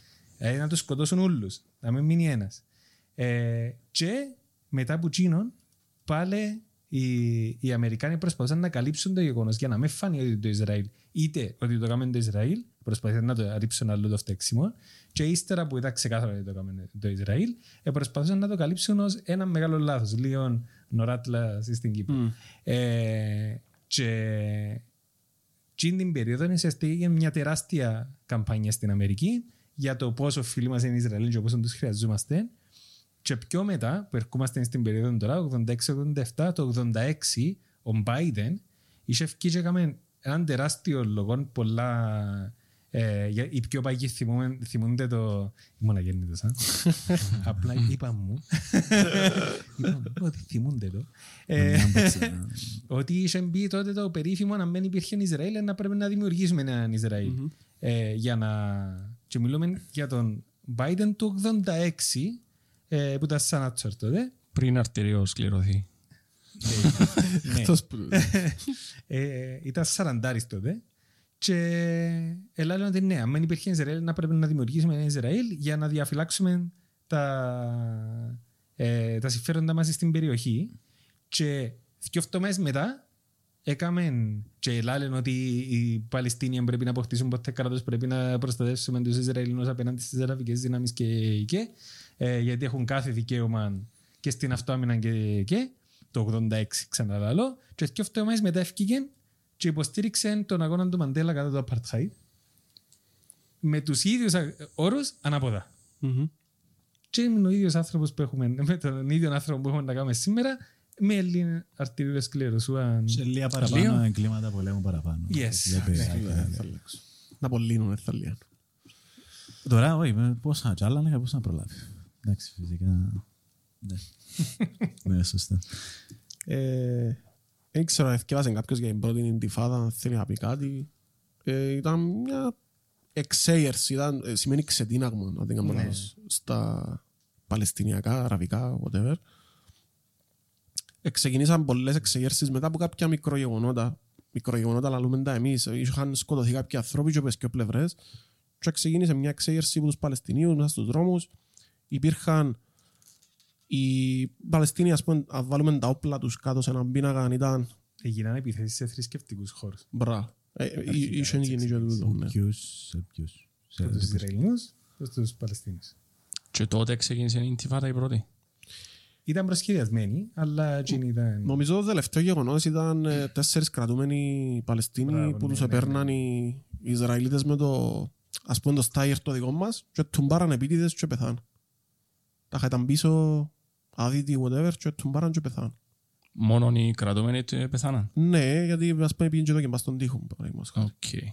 Κάπως έτσι ήταν το, Ναι. το τελευταίο ποτό και εξ- εξεσπάσε η ποντή τούτη. Είναι αποδεδειγμένο ότι έκαναν το ξεπιτητές εννοείς ή απλά Όχι, όχι, είναι ισχυρίζονται ότι είναι... Ισχυρίζονται. Εντάξει, Να, είναι ε, ισχυρισμοί, τώρα, αλλά- ε, να- ε, εν- εν και λίγο άτομο να, να ερχόμαστε και να θέλουμε να αποδείξεις σε έναν κράτος, σε έναν χώρο που διοικείται από το Ισραήλ και βγάλουν την intelligence του Ισραήλ έξω. Ε, σαν πω και ερχόμαστε σήμερα και προσπαθούμε να κονφερμάρουμε ειδήσεις. Εντάξει, ναι, Απλά... απλά Όπως ήρθε ο Νετανιάχου και είπε μας εχθές ότι χτύπησε 150 στρατηγικούς στόχους τη- της Χαμάς ε, ε, που τζάμε είχε δουλειά των media έξω αν θα έρθουν και να πούν ο Νετανιάχου χτύπησε 150 στρατηγικούς στόχους της Χαμάς ή αν είσαι και ή αν απλά έριφκε μπόμπες σε πολυκατοικίες. όπου έβρισκε, ας πούμε, ναι. Ε, Επίσης, ε, το, οι δημοσιογράφοι σήμερα στη Γάζα είναι που δεν μπορούν να μπουν ελεύθερα και διακινούνται εύκολα στη Γάζα. Έξω και όλες οι ειδήσεις που θεωρείτε και όλα νέα, BBC News, ε, Διακινώντες πάνω απ' έξω. CSI και τα λοιπά, είναι όλοι σχεδόν από το Τελαβίβ και, και μες στη Γάζα. Ναι. Και εκτός που τούτο, μπορεί να ισχυρίζονται ότι χτυπούμε νοσοκομεία, χτυπούμε εκκλησίες, χτυπούμε όποτε- έτσι χώρους, γιατί και αμέ κρυφκέται η Χαμάς, αλλά και πάλι τούτο το πράγμα είναι μέσα στα εγκλήματα πολέμου, δεν και αλλάζει κάτι. Και δικαιούται πάλι. Όπως και ο Γάμις. Ναι. Έχουν μηχανισμούς, ρε. Έτσι να θεωρείται. τους- να σχολιάσουμε. Ε, Πάρε να προχωρήσουμε από την Ιντιφάδα για να φτάσουμε στα σημερινά να σχολιάσουμε. Για να ξεκινήσει το... Λοιπόν, τα όπλα των Παλαιστινίων ήταν το στόμα τους, ελάουσαν συστήματα, κρατούσαν ε, ας πούμε πανό, κάποιες πέτρες, φεντόνες ε, και κάποιοι που τούτους ε, κρατούσαν και κάποιες μολότοφ. Ήταν έτσι λίγο πιο... Υπήρχαν λίγο... ε, Homemade όπλα εννοείς; ναι, Μου θέλεις να πεις. αλλά όχι όπλα που σκοτώνουν επί το πλήστο, τραυματίζουν. Και τι ρε, η Κοίτα, πέτρα η- σε έβρι μες στο μάτι. ε, μα- Ενώ είναι όπλο. Τούτον εννοώ. Ναι, ρε. Εντάξει, κάποιοι ήρθαν με τον έναν και ήρθαν κοπελούθηκια μες στις κλούβες γιατί ήρθαν τους πορτοκάλια. Μετά- Ναι, εντάξει, Που τώρα το πεθάνεις το πορτοκάλι σε βρει στο πορτοκάλι. μάτι. Ε, Θα πεθάνεις πορτοκάλι. Ναι, αλλά δεν το αποκλείεστε τώρα, είναι και με τα tanks που σας Με τα τάγκς ήταν αλλού. Ναι, οπωσδήποτε. Και ήταν λίγο διάσπαρτη η Παλαιστίνη τότε. Ήταν έτσι μια ομάδα διαδηλωτών που έκαναν μια ειρηνευτική να πούμε, διαδήλωση για τα δικά τους πιστεύω, τις δικές τους ε, ποια που θέλαν να κερδίσουν. Ήταν από την άλλη κάποιες έτσι ομάδες λίγο πιο επιθετικές που κραούσαν και Μολότοφ και έτσι πράγματα. Ήταν πιο ενθουσιασμένοι, να το πω λίγο πιο... Ενθέρμοι. Ένθερμοι, μπράβο, είναι τούτη η λέξη. Και ήταν και από την άλλη η Παλαιστινιακή Αρχή που προσπαθούσε μέσω των πολιτικών διόδων να εξομαλύνει καταστάσεις και να κερδίσει κάτι. Ήταν έτσι κάπως έτσι τα, τα τούτα. Που την άλλη πλευρά ήταν ο IDF με τα όπλα του και οι έπικοι. Οι έπικοι Ισραηλίτες οι οποίοι ήταν ως επιτοπλίστων ακροδεξιοί προέρχονταν από τη Χάκανα. Ήταν μια οργάνωση ακροδεξιάς, ας πούμε, των Α, όχι δεξί, είναι Ισραηλιτών. εξτρέμ, οκ. Εξ- Το μαρκάρεις εξτρε- και Είναι να- εξτρεμιστές που ήταν εκείνοι στην ουσία, οι οποίοι είχαν και πρόσβαση σε όπλα. Δηλαδή, ευκαιναν, επήγαιναν κατά των διαδηλωτών με ούζι. Ε, Εντάξει, η εξτρέμ. Σκοτώνει το ούζι. Τρα- Τραυματίζει. Α, Απλά, απλά, Θα ψάξουν. Να έμπιες πολύ. ναι. Ναι. Ναι. Αν να κάνουμε και έναν παραλληλισμό, άμα λέμε ακροδεξιούς Ισραηλίτες, δεν έχουν και πολύ διαφορά από το σημερινό Νετανιάχου. Ε, ουσιαστικά. Είναι πιο πρόσφατα γεγονότα του. Ναι, έχεις δίκιο. Καθόλου Ναι, διαφορά. ενώ- είναι. έχεις Είναι δίκιο. καθαρά ακροδεξιά. Ναι, κυβέρνηση. μιλάς για απόλυτη κυριαρχία του Ισραήλ στο χώρο με την Παλαιστίνη τώρα, οπότε ε, να μην νομίζουμε κέλιες, με- αν μπορεί να είναι κέλιες, δεν ξέρω αν είναι Skinheads. ναι, κέλιοι έτσι να σφάζουν Πακιστανούς, ε, και άμα σφάζαν άλλη- άλλη ράτσα, όπως στην Κύπρο, αλλά συνεχίζουμε. Έγιναν τα όλα τα γεγονότα για αρκετά χρόνια. Δεν έκατσα να βρω νούμερα, γιατί ε, νομίζω δεν χρειάζεται. Επεθάναν πάρα, πάρα, πάρα, πάρα πολύ παραπάνω Παλαιστίνοι παρά Ισραηλοί, Ισραηλινοί. Αλλά πεθάναν και από τις δύο πλευρές. Και άμαχοι και ας το πούμε ενστόλοι. Οι οπλισμένοι, να το πω καλύτερα. Οπότε είχαν πάρα πολλές απολύτες και από τις δύο πλευρές. Με παραπάνω των Παλαιστινίων. Τούτα τα γεγονότα οδηγήσαν στο, στο Όσλο. Στις συνθήκες του Όσλου που κάτσαν και συνομιλήσαν ο Γιασέρα Ραφάτ, ο, ας το πούμε, ο ηγέτης της Παλαιστινιακής Αρχής και της Φατάχ στην ουσία. Που Μιλάς για ήταν, το 93 τώρα. ε.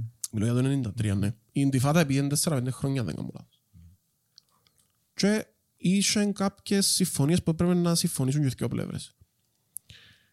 Οι Παλαιστίνοι έπρεπε να αναγνωρίσουν το Ισραήλ σαν ανεξάρτητο κράτος και το Ισραήλ με τη σειρά του ήταν να δώσει κάποιες αυτοδιοικήσεις στους Παλαιστινίους και σιγά σιγά διαμέσων των χρόνων μια ανεξαρτητοποίηση και τη δημιουργία του δικού τους κράτους. Τούτον συμφωνήθηκε σε δύο συμφωνίες στο Όσλο και ό, όσον γίνονταν τούτες όλες οι, οι συμφωνίες εξεσπούσαν κρίσεις μέσα στο εσωτερικό και της Παλαιστίνης και του Ισραήλ. Κάποιες από τις ομάδες κάποιες ομάδες εξτρεμιστών που πλευράς της Παλαιστίνης βλέπε Χαμάς ας πούμε οι προγόνοι της Χαμάς δεν το θέλαν το πράγμα. Ε, θεωρούσαν ότι πουλήσαν το Και όχι τομάρι μόνο, τους. και όχι μόνο. Ε, Είχες εκείνη την περίοδο, είχες το Ράπιν με τον Αραφάτ και τον Κλίντον. Μμμ. Ε, μαζί με τον Ράπιν ήταν και ο... Ράπιν εννοώ Ισραηλίδης τότε Ναι. πρωθυπουργός. Και είχες υπουργών εξωτερικών α, τον... Εκείνο που αναλάβει με τον Ράπιν. Αλλά αυτό είναι το Μπράβο, όνομα του. ναι. Πω πω. Πάρα πολλά μεγάλο εγκαίνο. Να το βάλουμε, Να το να βρω. βάλουμε ένα αστερίο που κάτω εννοεί τούτον. Ε, Δεν ξαναείδε Πες και ο Μπάνα, και να βρω το όνομα. Κάτι που έσπουνε. Ναι, και και εγώ είναι στές που κολλώ, έχει να νοού μετά. Αλλά ας τσάμε πάμε. Και τελειώνει σε EN. Σιώ.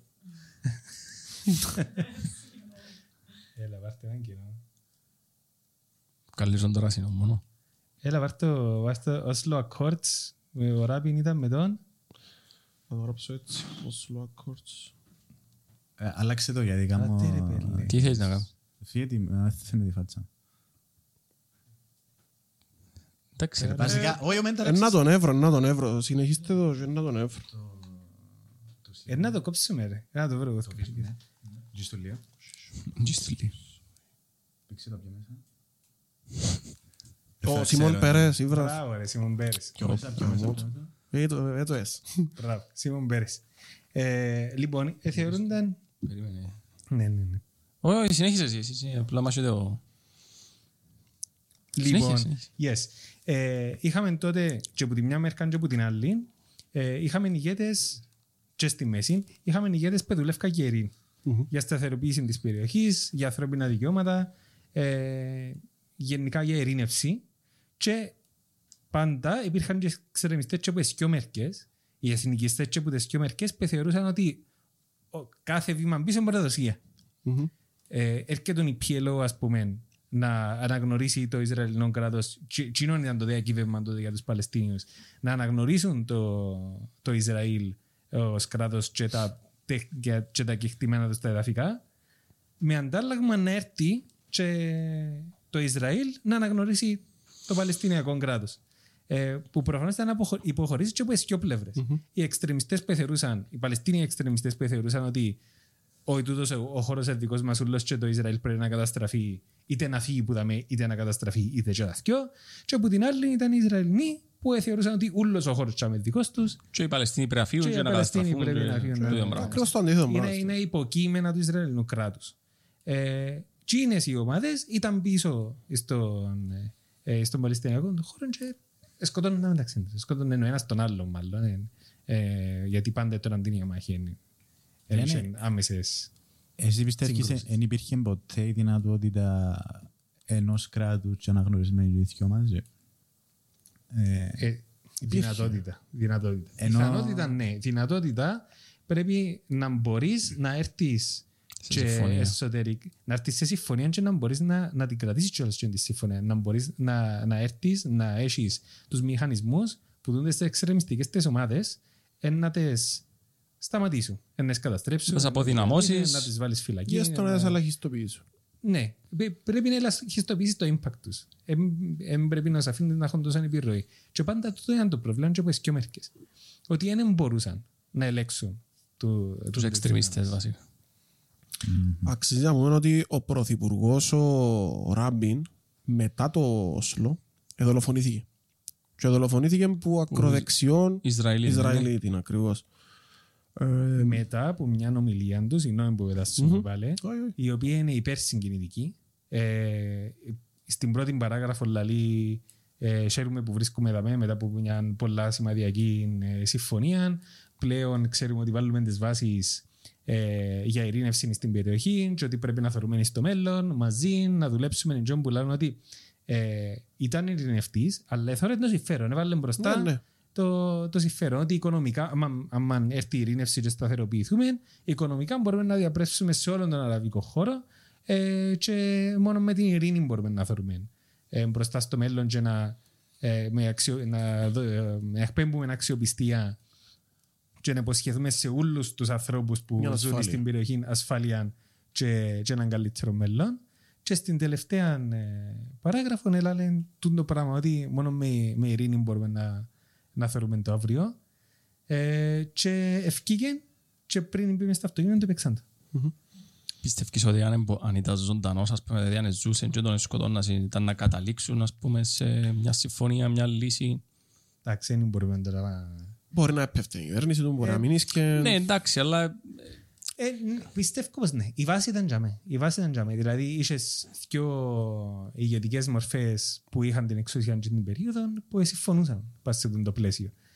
Αργά ή γρήγορα όμως ακριβώς γιατί δεν μπορούσαν να ελέγξουν τις εξτρεμιστικές τις πλειοψηφίες, κάποιος να παίξει. Ε, ε, αξίζει να πούμε ότι ο Ράπινε προέρχεται από το εργατικό κόμμα το, στο Ισραήλ. Η τότε αντιπολίτευση δεξιά, με αρχηγόν τον Νετανιάχου, που είναι σήμερα, ε, έβαλε του συνέχεια του Ράπιν. Ε, Λάλε τον προδότη, επούλαν τούτον το μότο, τούτον το σύνθημα να το πω, και είναι κάτι που επόλωνε πολλούς για να έρθουν ενάντια του. τους ακραίους παραπάνω και Ακριβώς. και τους υπόλοιπους. Οπότε έχει άμεσα κα- κά- μια κάποια ευθύνη ως προς την δολοφονία. Ξέρω, Πιστεύω. εμένα εγώ. κάτι μου θυμίζει ρε εγώ, για άλλα πολλά- Πάντα έτσι, ρε, Μπορώ και- να, μπορώ να το κάνω. Καντερικό, ε. Όταν αρκέψαν οι συνομιλίες, θυμόμαστε ποιο ήταν το πρώτο πράγμα. Ο, η δημιουργία, ας πούμε, του, του ΕΛΑΜ ποια ήταν το, μια λίτρη διαφωνία με τον συναγερμό, για παράδειγμα. Το ότι ο συναγερμός ήταν, πήγαινε προς τη λύση, για παράδειγμα. Ναι. Ούλα τα μέσα των τζερών του Χριστόφια, ε, ε, εξ- ε, ε, εντάξει, ας μην το πιάμε όλο το κομμάτι, αλλά κατηγορούσα για, γιατί να πάω να κάνω ε, συνομιλίες με τον κατακτητή στην ουσία. Είναι κάτι που θεωρούμε και στις δύο πλευρές στην ουσία, που, οκ, ε, εντάξει. Εν τζιαι που πρέπει να σταθείς στο ύψος σου και να βάλεις το κοινό καλό της χώρας σου και των πολιτών σου πάνω από το πολιτικό όφελος που μπορεί να έχεις πριν το Ωραία, πράγμα. ναι. Κάτι που δεν κάνουν σχεδόν ποτέ Ναι. οι πολιτικάντες, Πλείστοι. θα σου πω. Ναι, στις πλείστες των περιπτώσεων. Σε πολλές γίνεται, αλλά σε πολλές δεν γίνεται. Ε, μια από τούτες, απλά ήθελα να το πω. Ναι, οπότε φτάνουμε σιγά σιγά στο 2000. 2000 είχε να αμ, αναλάβει ένας αρκετά αμ, σκληρός, να το πω, μοχθηρός ε, πρωθυπουργός στο Ισραήλ. Αντράκλας. εντός στα- Δεν πολλά άλλου γάμο. Ξέρω το όνομα του πάλι. Έχω θέμα με το όνομα του. Το έβαλαμε στις σημειώσεις σου. Δεν το έβαλα, όχι. Ναι, τέλος πάντων και Δεν τα έκαμε σημειώσεις. επολύναν, επολ- ως που πάει να προς τα μια πάνω, ώρα, ε, ναι. κάμμα τις λίγο πιο αρές. Οκ. Είχε ε, αρκέψει κάποιες πολιτικές έτσι πολλά μ, εποικισμών, έτσι πράγματα, αφαιρούσες δικαιώματα από τους Παλαιστίνιους, ε, συμπεριφέρονταν τους σαν πολίτες δευτέρας ε, κατηγορίας. Είχε ξεκινήσει ε, να γίνεται οχυρών στη Δυτική Όχθη και στη Γάζα, ένας, ένας, μια φυλακή ας πούμε, δυο φυλακές, μια από εκεί, μια από εδώ, στις περιοχές και ήταν πλέον δυσβάσταχτο για τους Παλαιστινίους. Ας πούμε, πολλοί Παλαιστινοί που είδα κάποια ντοκιμαντέρ σε οτιδήποτε, ελαλούσαν μπορεί να ήθελα μια ώρα να πάω στη δουλειά μου κανονικά και μετά από τούτα ούλα τα κουκομπλοκ, ας πούμε, και ξέρω εγώ, έκανα 8, έκανα 7 ώρες, ας πούμε, Τα- Τα μπλόκα γιατί τα έκαμε. για έλεγχο. Ναι, Για γιατί όμως. εκφοβισμό, για εκφο- Ήταν ήταν αρχικά για εκφοβισμό. Και η- και αμή μεταβατική περίοδος του 90 με 2000 ήταν η φιλελευθεροποίηση της αγοράς του- των όπλων και οι έπικοι που έρχονταν, έρχονταν κατά βάση από την Αμερική. Και έρχονταν με σιπέτους τους. Ναι, ναι. Ε, άρα, ανα πάσα στιγμή ε, μι- μιλούμε για μια ανάπτυξη ε, στρατοκρατούμενου και αστυνομοκρατούμενου κράτους που τα μπλόκα γίνονταν και καλά για ελέγχους για να δουν ποιος κουβαλά τι, αν κουβαλούν όπλα κτλ. Αλλά ουσιαστικά ήταν εκφοβισμός. Και είχαν και περιπτώσεις που κάποιος ήταν να τον πιάνουν ένα τσακάρον και έθαρεσε τον μπλόκο. Ε, δηλαδή ήταν ένα σημείο που μπορούσαν να καθαρίζουν και που θεωρούσαν εχθρούς του κράτους ή απειλή για το κράτος ή και αυθαίρετα. Αν δεν έχουν ευκαιρίες κάποιον είσαι ο γείτονας του. εντζε- Ε, και παράλληλα η δικαιολογία του Ισραήλ νομίζω για κάποιους η δικαιολογία, για κάποιους όχι, είναι ότι Anti-terrorist. Ναι, είναι αυτό. ναι, θέμα αυτοάμυνας Νομίζω είχα συν περιπτώσεις με suicide bombings και ξέρω εγώ και... Ε, το... Είχαν, είχαν. Ε, Κάπου και αμέ Νομίζω ήταν. με- Είχα λεωφορεία, το νομίζω, 86 που, και ε, μετά, ανά δύο-τρία χρόνια, είχε μεγάλες ε, βομβιστικές επιθέσεις που ε, Και Βραζίλια. επιθέσεις Νομίζω γι' αυτό με να αυτοκτονίας. αφήνουν αυτοκίνητα να περάσουν ε, το... Ναι, πράσε πεζός. Πράσε Ναι. πεζός. Να αφήνουν, γιατί βάλαν τα μέσα σε λεωφορεία νομίζω εκρηκτικά. Ναι, ξέρω, ναι, και ιστορίες. πηγαίναν και σύρναν Ε. μέσα σε κτίρια, αλλά πιο μετά πάλι έκαναν επιθέσεις αυτοκτονίας ατομικά και έχει και μια αναφορά Εν να πάμε και να μην φαντάζομαι. Στο ψήφισμα του της Κυπριακής Βουλής και που πέρασε, που το είχε γράψει ο συναγερμός, που έχει μια εξαιρετικά εριστική αναφορά, η τελευταία αναφορά στο λαμβάνουμε υπόψη, ε, που δηλαδή λαμβάνουμε υπόψη τις ε, επιθέσεις αυτοκτονίας του 2008 που τη Χαμάς, που εκτός που εξαιρετικά εριστική, είναι και τέρμα ανιστόρητη. Γιατί είχες μες εκείνη την 20 ετία τουλάχιστον 13 σημαντικές επιθέσεις αυτοκτονίας και εκείνη το 2008 δεν ανέλαβε καν την ευθύνη η Χαμάς. Είχε δυο το 2008, η μια ήταν ε, μέσα σε ένα λεωφορείο που δεν ανέλαβε την ευθύνη η Χαμάς και η άλλη ήταν μέσα σε ένα στρατόπεδο που την ανέλαβε η Χαμάς αλλά θεωρούσε την ως κομμάτι ενός πολέμου. Και η τούτη αναφορά είναι μέσα στο... Και ας μην Μέσα στο ξεχνάς ψήφισμα. ήταν και ο Λίβανος και η Συρία. Καλά, ναι, πιο μετά. Ούλος ο χώρος τσάμε, ναι. 2006, 2000. Ε, Που δάμε και εδώ, δεν έκατσα να τα καταγράψω αναλυτικά. Συνεχίστε. Μπράβο, Ηλία. Μπράβο, Ελέα, μπράβο. Θέλουμε να να αναλάβει ο Αντριανός τώρα. Είναι σημαντικό ότι έκαναμε μια εντελεχή αναφορά, να σκεγγραφίσουμε έτσι λίγο το χάρτη και τις αλλαγές, ε, ποιοι είναι οι παράγοντες που εδρούσαν ανά πάσα στιγμή μες στο χώρο. Προφανώς, ε, εφάμε λίγη ώρα, δεν ξέρω πώς είναι, εφάμε Ε, μια α- 40 λεπτό. Αν βιάζεστε, κάμε μας έτσι. Όχι, δεν έκαμε φάμε μια 40 λεπτό. Εφάμε Είμαστε- μια ώρα και ένα τέρτ. Μια ώρα και 17 λεπτά. Λοιπόν, Είμαστε πολλά καλοί. ε, χρησιμοποίησαν τον, τον χρόνο, αλλά στην ουσία είπαμε τα πα- πολλά που πάνω που πάνω, γιατί ακριβώς ήταν ε, τούτοι οι διαμάχες ε, είχαν καθημερινές εξελίξεις. Μμμ. Πάντα είχαν κάτι. Ε, το θέμα είναι που επιλέγουμε να βάλουμε μπροστά και, για να, γιατί θεωρούμε ότι διαμόρφωσαν τις καταστάσεις όσο έχουν ε, σήμερα.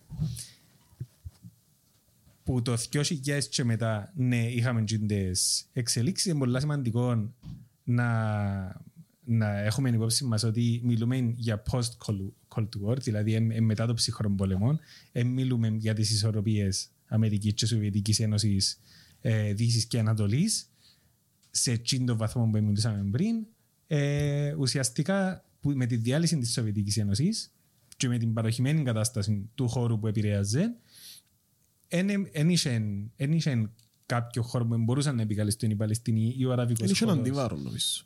Ακριβώς. Είχες μια Αμερική που έκανε ό,τι ήθελε, που υποστήριζε το Ισραήλ πάση θυσία.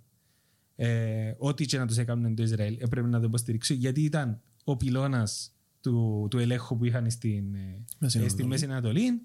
Μετά το 90 και το 2000 είδαμε και το peak των, στην τιμή του, των ορυκτών καυσίμων, του πετρελαίου κατά βάση. Ε, ήταν και οι άλλες οι διενέξεις που ξεκίνησαν ο Μπους και ο παπάς και ο Το Ιράκ, γιος ύστερα, μετά, και ο μετά. Αφγανιστάν, Ιράκ και, και. Ε, άρα ε, χρειάζονταν το Ισραήλ πάση θυσία και πρέπει να το υποστηρίξουν πάση θυσία ό,τι και να έκανε. Δηλαδή, ε, ποιος είναι που το είχε πει πρόσφατα, δηλαδή το, το Ισραήλ θεωρεί την Αμερική ως τον καλύτερο της φίλων, αλλά εγώ να θέλω από τον καλύτερο μου φίλο, να κάνω μαλακίες να έρχεται να μου το λέει. Ναι, ναι. Η Αμερική δεν μπορούσε να στείλει το Ισραήλ, κάνει μαλακίες. Είχε τον ανάγκη. Ακριβώς. Λοιπόν, και έτσι, ακόμα και σήμερα, φτάνουμε στο σήμερα, που η Αμερική ενώ θεωρείς ως ένας, ως ένας λογικός παίχτης μες στην παγκοσμία διπλωματία ότι εν έρχεται και να είναι το Ισραήλ εμπρός όρια αλλά καταπατάς ανθρωπινά δικαιώματα εγκινείσαι με βάση το, ε, Διεθνές το- δίκαιο. το διεθνές δίκαιο και ναι, φτάνεις ίσως κάποιον όριον ναι με δικαιωμένη στην αυτοάμυνα αλλά το δικαιωμά στην αυτοάμυνα φτάνει ως τσάμε ε, τούτο το πράγμα δεν το κάνει η Αμερική σήμερα γιατί ουσιαστικά δεν μπορεί να το κάνει. Γιατί έχει συμφέροντα τα οποία ε, ένας εξτρεμιστής πρωθυπουργός με μια εθνικιστική ακροδεξιά κυβέρνηση δεν πρόκειται να τα ακούσει και θέλουν κιόλας να τους τσουνιαστεί, να το πω. Που την άλλη, ε, άλλαξε και η σχέση του Ισραήλ με την Αμερική πάρα πολλά τα τελευταία χρόνια με τον Biden, γιατί ο Biden δεν μίλαν του Νετανιάχου. Ε, θεωρούσαν τον ε, και, και ακόμα θεωρεί τον φασίστα, ακροδεξιό, εθνικιστή και επικίνδυνο για την περιοχή. Είναι ο πρώτος Ισραηλινός που δεν εκλήθηκε στον ε, Λευκονίκο και ο πρώτος Ισραηλινός ηγέτης που πήγαινε στην Αμερική και δεν τον εδέχτηκε στον Λευκονίκο. Mm-hmm. συνάντησαν τον στη Νέα Νιόρκη. Και μάλιστα συνάντησαν τον και μέρες που τον εβολεύκε τον Νετανιάχου. Ε, ήταν τεταμένες οι, οι σχέσεις των δύο και ο Νετανιάχου ήθελε να το φέρει κοντά. Γιατί ήταν η πρώτη φορά που ένιξε την καθαρή υποστήριξη των Αμερικανών. Αλλά θεωρήσε έναν Biden σε αυτή τη φάση που ακριβώς επιάστηκε μπας το δόλο. Ε, και Δεν αμέ- είχε άλλη λύση. νομίζω. δεν είχε άλλη επιλογή. Και όταν θεωρείς έναν και καλά πλανητάρχη, μου αρέσει και καθόλου τους όρους γιατί δεν μπορώ να καταλάβω πού πατά ε, σε, ε, σε πραγματικούς όρους. Ε, κάθεται δίπλα από τον Νετανιάχο και λέει του «Ε, εντάξει, χτες ε, ε, βομβαρδίστηκε το νοσοκομείο, άκουσα ότι βομβαρδίστηκε το νοσοκομείο, αλλά θα με είπατε μου ότι έκαμε το η άλλη ομάδα και κατάλαβα ότι έκαμε το η άλλη ομάδα, αλλά πολλοί είναι σίγουροι αν το έκαμε η άλλη ομάδα, γι' αυτό έχουμε πολλή δουλειά να κάνουμε. Τα χανά για να δείξουμε τα. να πείσουμε εκείνους που δεν πιστήκαν για τις τσόφτες που λαλούμε ε, ότι έχουμε δίκιο. Εσύ μιλάς για το, το νοσοκομείο του Αλ Χαλίλ. Το... Ναι. Ναι. Να, να σχολιάσω πάνω σε τούτα που είπαν ο Ντένος. Ε, προχτές ή εχθές, α- αν δεν κάνω λάθος, ε, όχι δεν κάνω λάθος, απλά είμαι σειρούς για ημέρα, ε, οι Αμερικάνοι μόνοι τους ε, έδωκαν βέτο στο ψήφισμα του, των Ηνωμένων Εθνών για ceasefire, για πάυση πυρός, ε, ουσιαστικά με πάυση βομβαρδισμού στη Γάζα. Νομίζω οι Εγγλέζοι είχαν αποχή, νομίζω, αλλά δεν είμαι σίγουρος για αυτό. Και ουσιαστικά σε ένα ψήφισμα που καταδικάζε τους βομβαρδισμούς στη Γάζα, έχει την, ε, την εκπρόσωπο στον ΟΗΕ του, ε, της Αμερικής να μιλά για δικαίωμα του Ισραήλ σε αυτοάμυνα. Ε, η, η απορία μου εμένα είναι η, η, η Παλαιστίνη έχεις δικαίωμα στο, σε, σε αυτοάμυνα είναι η αλήθεια. Αλλά στο απαντήσουμε πιο μετά. Ή αν θες απαντάω. Ε, πάμε, γιατί επιταχτήκαμε στο σήμερα και ήταν λάθος με εμένα και δεν έχω που το πήρα και κατολόγησα. ναι. Να πάμε στις 7 Οκτώβρη. Ναι, επειδή δεν είπαμε κάτι, νομίζω κανένας. Ε, ναι, πεταχτήκαμε από το, ε, από το 2000 στο 23 εχθές. Ε, λοιπόν, η 7η Οκτωβρίου είχε καθαρά βάση πας στην 22 Σεπτεμβρίου που δεν ακούστηκε στην Κύπρο. Εγώ έγραψα ένα άρθρο, θυκευάζομαι εγώ, θυκευάζει δημοτζής μου, μπορεί να θυκευάζει και η Κατερίνα. ε, λοιπόν, Εγώ ο θα διαβάζω Νετανιάχου... το Ευχαριστώ πάρα πολύ. Ο Νετανιάχου επίεν στα Ηνωμένα Έθνη, το οποίο είχε πάει ο Χριστοδουλίδης και όλοι οι ηγέτες τέλος πάντων, και Αν και βρήξε το χάρτη, Μπράβο, νομίζω. και έφκαλε ένα χάρτη πάνω και είπε τούτο είναι το σχέδιο μας για ειρήνευση στον αραβικό χώρο ε, που είναι να κάνει facilitate την ειρήνευση είναι το Ισραήλ. Και έφκαλε το χάρτη πάνω και όλος ο Παλαιστινιακός χώρος είναι μπλε ή πετρόλ, αν θέλετε. Λοιπόν, Όπως τους Κιλιακούς που έμειναν για με οι Παλαιστίνοι. Πέτρα. εν- εν είχεν- όχι, εν είχεν καν, εν είχεν καμιά αναφορά σε, σε Παλαιστίνη. Προς την Ήταν- όχθη εννοείς του Ιορδάνη. Ε, ου- ήταν ούλος ο Παλαιστινιακός και ήταν, ήταν ένα χρώμα, ήταν ενιαίος. Και ήταν το Ισραήλ για τσίνον, για τσίνον που λένε ο, ο Νετανιάχου και λένε ότι εμείς θέλουμε να κάνουμε ειρήνευση με όλον τον χώρο, με τους Σαουδάραβες ήβραμε τα, με τους Ιρανούς μαχόμαστε να τα βρούμε, με τους Τούρκους έχουμε κάποιες συμφωνίες και, και. Τούτον όλον τον χώρο εμείς θέλουμε να το φέρουμε κοντά, να έχουμε ειρηνικές σχέσεις μεταξύ μας και να έρθουμε και να τραβήσουμε μια γραμμή ειρήνευσης από το Ιράν μέχρι την Ευρώπη. Ε, και μέσα από την γραμμή της ειρήνευσης να κάνουμε facilitate ε, και τσίνον που λένε ουσιαστικά ο Ράπιν, αλλά ο Ράπιν λένε το με ειρηνευτικούς όρους, ο Νετανιάχο ε, λένε ότι να βγάλουμε τα τάγκς και αν με θέλετε ειρήνη θα σας την επιβάλλουμε. Ε, και τότε, μάλιστα, εκείνος ο χαρτής, γιατί είχε πολλά ρευστά σύνορα, είχε και κομμάτι της Ιορδανίας, και κομμάτι της Συρίας, και κομμάτι της Αιγύπτου, και κομμάτι του Λιβάνου. Ε, μέσα σε εκείνα τα- μέσα σε εκείνα τα όρια που είχε θέση, ε, καταχειροκροτήθηκε. Γιατί έντυσε την εικόνα με την υπόσχεση της ειρήνης. Εν ευκήγεν κανένας να πει τίποτε και με έκπληξη είδα ότι Times of Israel και η Haaretz, οι δύο μεγαλύτερες εφημερίδες του Ισραήλ, Times of Israel είναι, θεωρείται φιλοκυβερνητική ή τέλος πάντων κεντρώα. Ε, η Haaretz είναι αντιπολιτευτική. Που και είναι καρτερούσαν το όλοι να βγουν και να πούσουν εμπροκλητικός τους χαρτής. Ε, που το Times of Israel εγώ δεν περίμενα να βγει και να πει εμπροκλητικός τους χαρτής. Προφανώς οι Παλαιστίνοι είδαν τον το χαρτί και καταλάβαν ήταν που δείχνει πάνω και η πρόκληση ήταν για μέ. Και για μέ που θεωρείται ότι ήταν η, η βασική πρόκληση για να γίνει η επίθεση τη, της 7ης. Η επίθεση της 7ης ξεκίνησε χτυπώντας καθαρά στρατιωτικούς στόχους.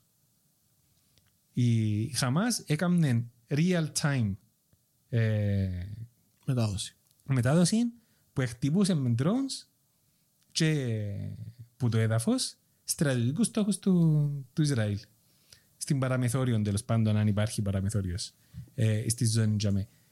Ε, δεδομένων ότι αν έχεις μια τρομοκρατική οργάνωση, μια παραστρατιωτική οργάνωση τουλάχιστον, ε, είναι τρομοκρατική οργάνωση, αλλά είναι τρομοκρατική οργάνωση που τη μια είναι οργανωμένη και που την άλλη έχει και εξτρεμιστές μες στους ίδιους της τους κόλπους.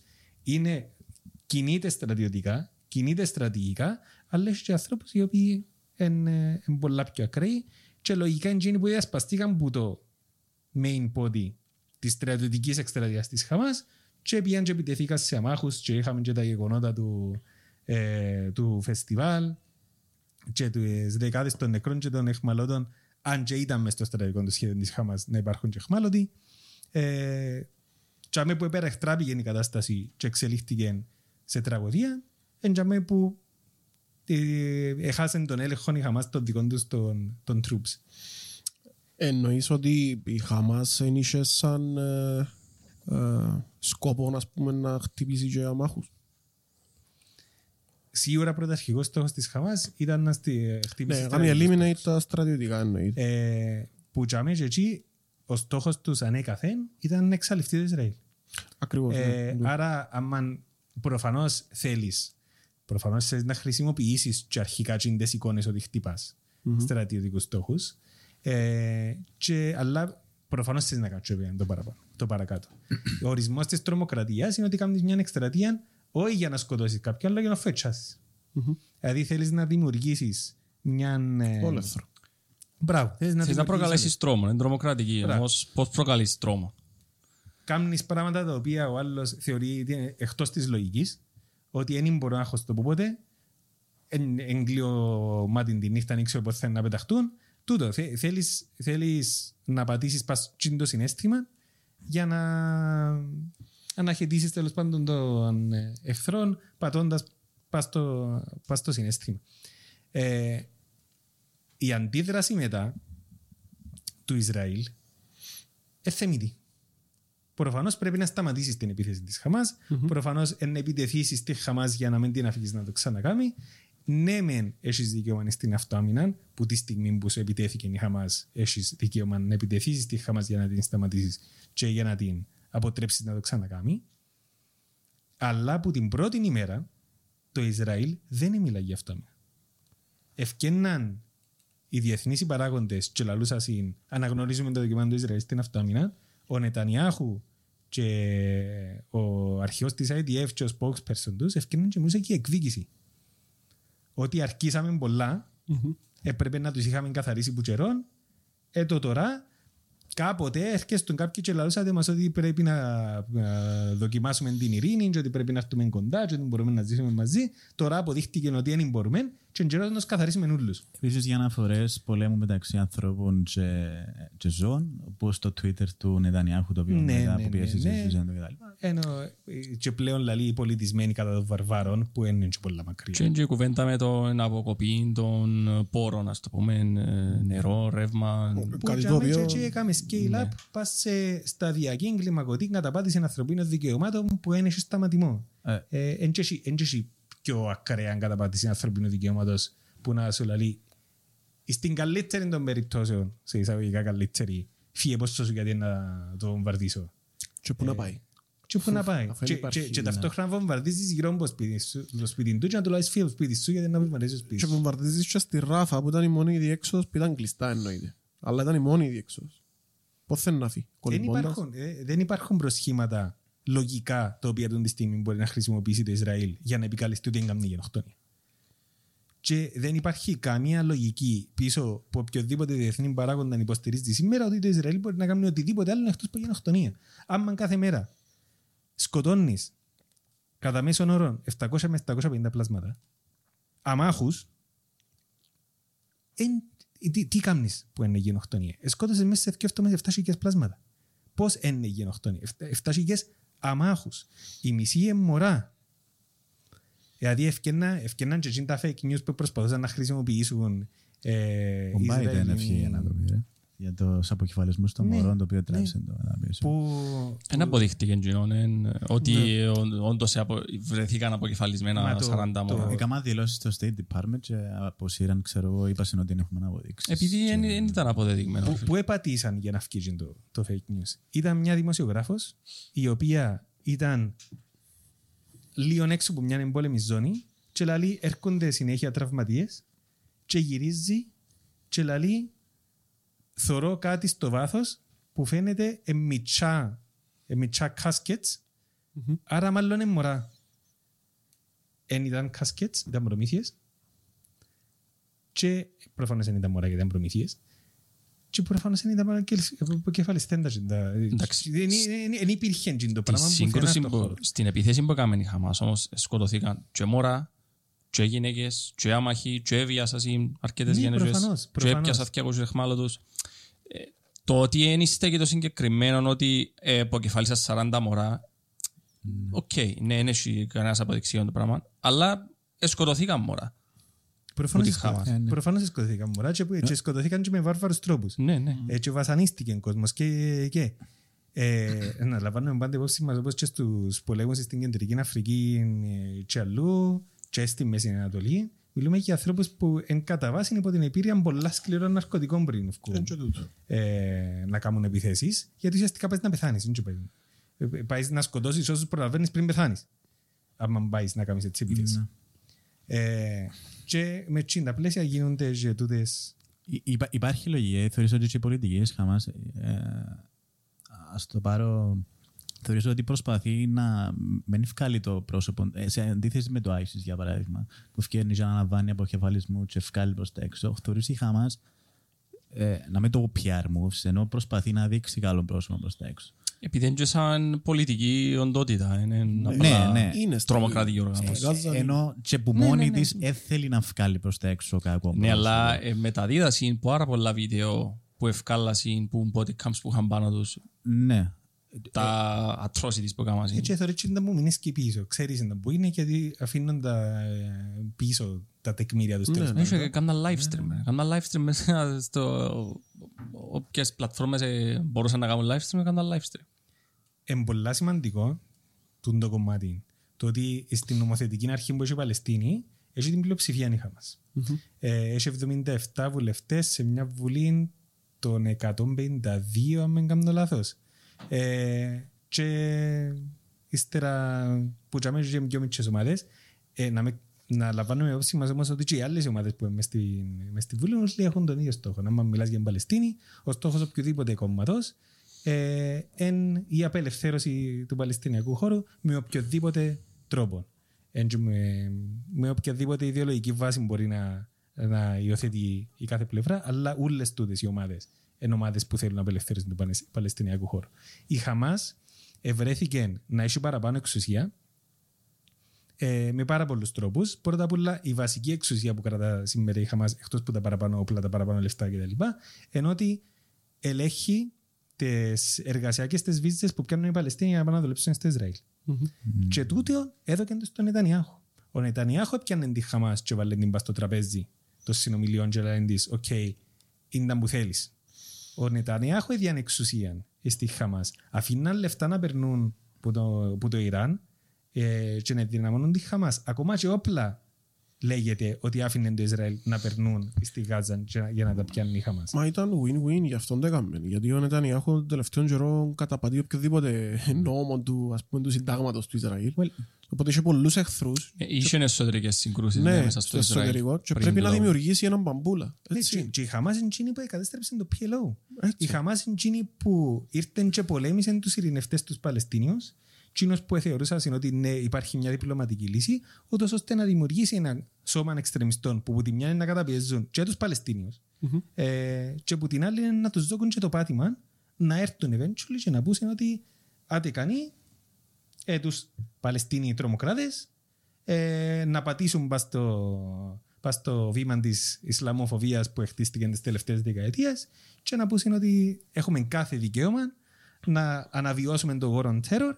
και να σώσουμε και τους υπόλοιπους των πολιτισμένων δυτικών κόσμων ε, που τους τρομοκράτες. Έχουμε τζάθρα πάνω πάνω σε το, στην άποψη ότι η πολιτική του Νετανιάχου στην ουσία ναι, κατάφερε να, ενδυ- να ενδυναμώσει τη Χαμάς και όχι με τον άμεσον τρόπο διότι όπλα Με κτλ. τον έμμεσο. Ε, τ- το που Ανδριανός, Times of, uh, of Israel γράφουν ε, ε, το άρθρο μου φάνηκε εντυπωσιακό.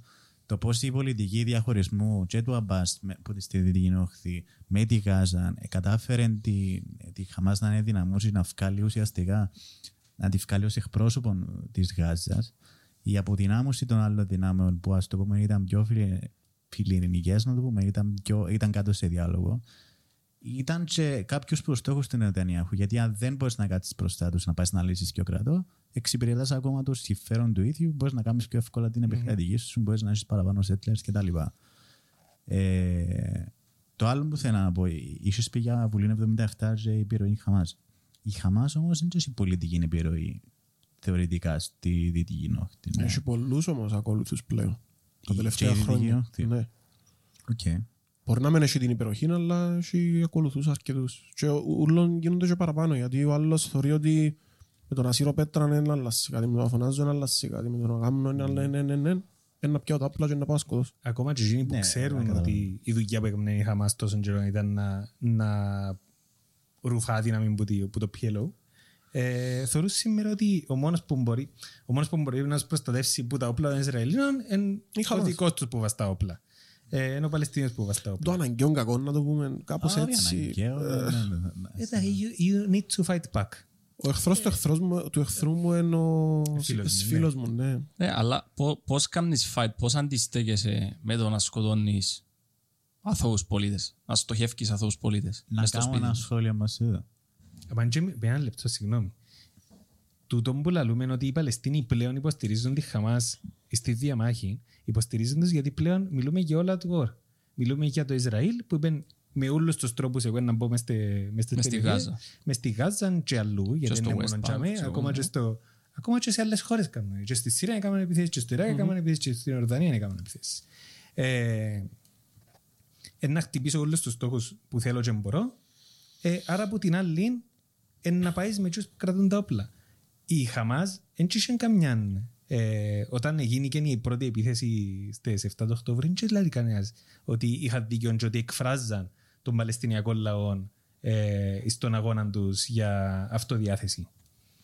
Κανένα, Και είχαν πολλοί αντιπρόσωποι όμως της Παλαιστίνης και δεν καταδικάσαν τις πράξεις της Χαμάς για την 7η Οκτωβρίου. Ενώ σου σε διάφορες εκπομπές ή podcast ή whatever, Παλαιστίνοι πρέσβεις σε διάφορες χώρες ή ε, αντιπρόσωποι δημοσιογράφοι δεν ευκήγαν να κάνουν κοντέμ ότι οκ, τούτο που έγινε ήταν, Νομι- Το, καλ- ήταν απεχθές ας το, το κα- πούμε. το, σου το πω, καλό ρε. που κάνουμε σήμερα είναι ότι δεν ξεκινήσαμε με.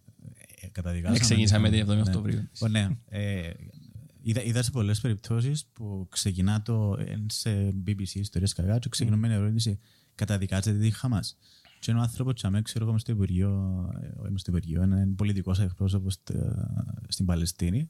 Και μπορεί να χάσει 15 κοπελούθια από παρόμοιες επεμβάσει που από βομβαρδισμός του Ισραήλ. Εγώ νομίζω λίγο. Ε, Θεωρώ ότι λίγο άδικη την ερώτηση. Δηλαδή πιστεύω ότι έχουν και ένα συναισθηματικό.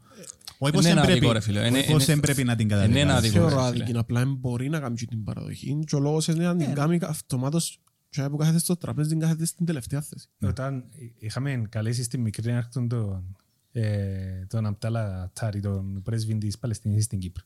Ε, και έκαμε μια συνομιλία για Εν τον ερώτησα. Αν καταδικάζει τις επιθέσεις της Χαμάς, αν ήθελε ο ίδιος να το πάρει για μένα την κουβέντα, δεν μπορεί να την πάρει και πήρε τη.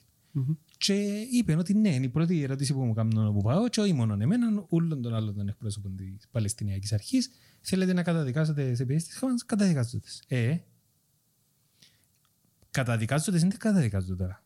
Εγώ, ως διπλωμάτης, ως Παλαιστίνιος, είπε ο Ατάρι, ε, πολεμώ τη Χαμάς και πολεμάμε τόσα χρόνια γιατί με του Πιελό, γιατί πολέμησαμε τη Φατάχ. Εμένα ε, πιάσαμε, φυλακίσαμε, βασανίσαμε ε, η Χαμάς. Τόσο καιρό ξέρω ότι η δουλειά που κάνουν είναι να διασπάζουν τον Παλαιστινιακό λαό και να καταποντίζουν οποιαδήποτε προσπάθεια που προσπάθουμε να κάνουμε για ειρήνευση, να φανατίζουν τους ε, Παλαιστίνιους, να μυαλινίσκουν τους εθνικιστικούς τους θύλακες. Κάνουν ακριβώς και που μου κάνουν ήταν έχω από την άλλη μπάντα. Θέλετε να καταδικάσω την επίθεση της Χαμάς, καταδικάζω την και τούτην. Καταδικάζω την ύπαρξη της χαμας Αλλά ποιο είναι το ρεαλιστικό βάρος σε αυτή τη φάση; Να έρθεις να πεις Τσίνος, ο, ε, ο τσίντο ζώων που πήγαινε και σκότωσε μια οικογένεια μες στο σπίτι του που τους έδισε και ε, πυροβόλησε ε, το αγκόνι με τη γιαγιά και, και, και, και, και το ένας και ο άλλος και που βιάσαν και κάμαν και φτιάζαν. Ε, έρχομαι και καταδικάζω το γράφω τέσσερις παραγράφους για την καταδίκη των atrocities.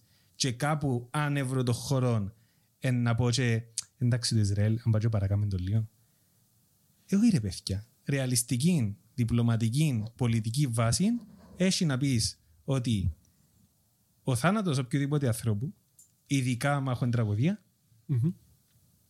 ξεκινούμε που τζαμέ, κανένας δεν έχει το δικαίωμα να πάρει τη ζωή οποιοδήποτε άλλου για, ιδεολογικό, για κανέναν λόγο. Και τούτο που γίνεται τώρα είναι για ιδεολογικούς σκοπούς. Άρα ναι, καταδικάζουμε οποιοδήποτε δολοφονεί κάποιον άλλον, αλλά αν έρθουμε να μιλήσουμε για διπλωματία, να έρθουμε να δούμε το background, την ιστορική αναδρομή που κάνουμε μέχρι σήμερα, και να έρθουμε να δούμε και τη, και τη σχέση. Ε, γιατί δεν είναι ωραίο και δεν θα έπρεπε να είναι θεμητό να μιλούμε με αριθμούς, αλλά ανέκαθεν επιθανείς κάνει δεκαπλάσιοι και εικοσαπλάσιοι Παλαιστίνοι σε σχέση με τους Ισραηλινούς.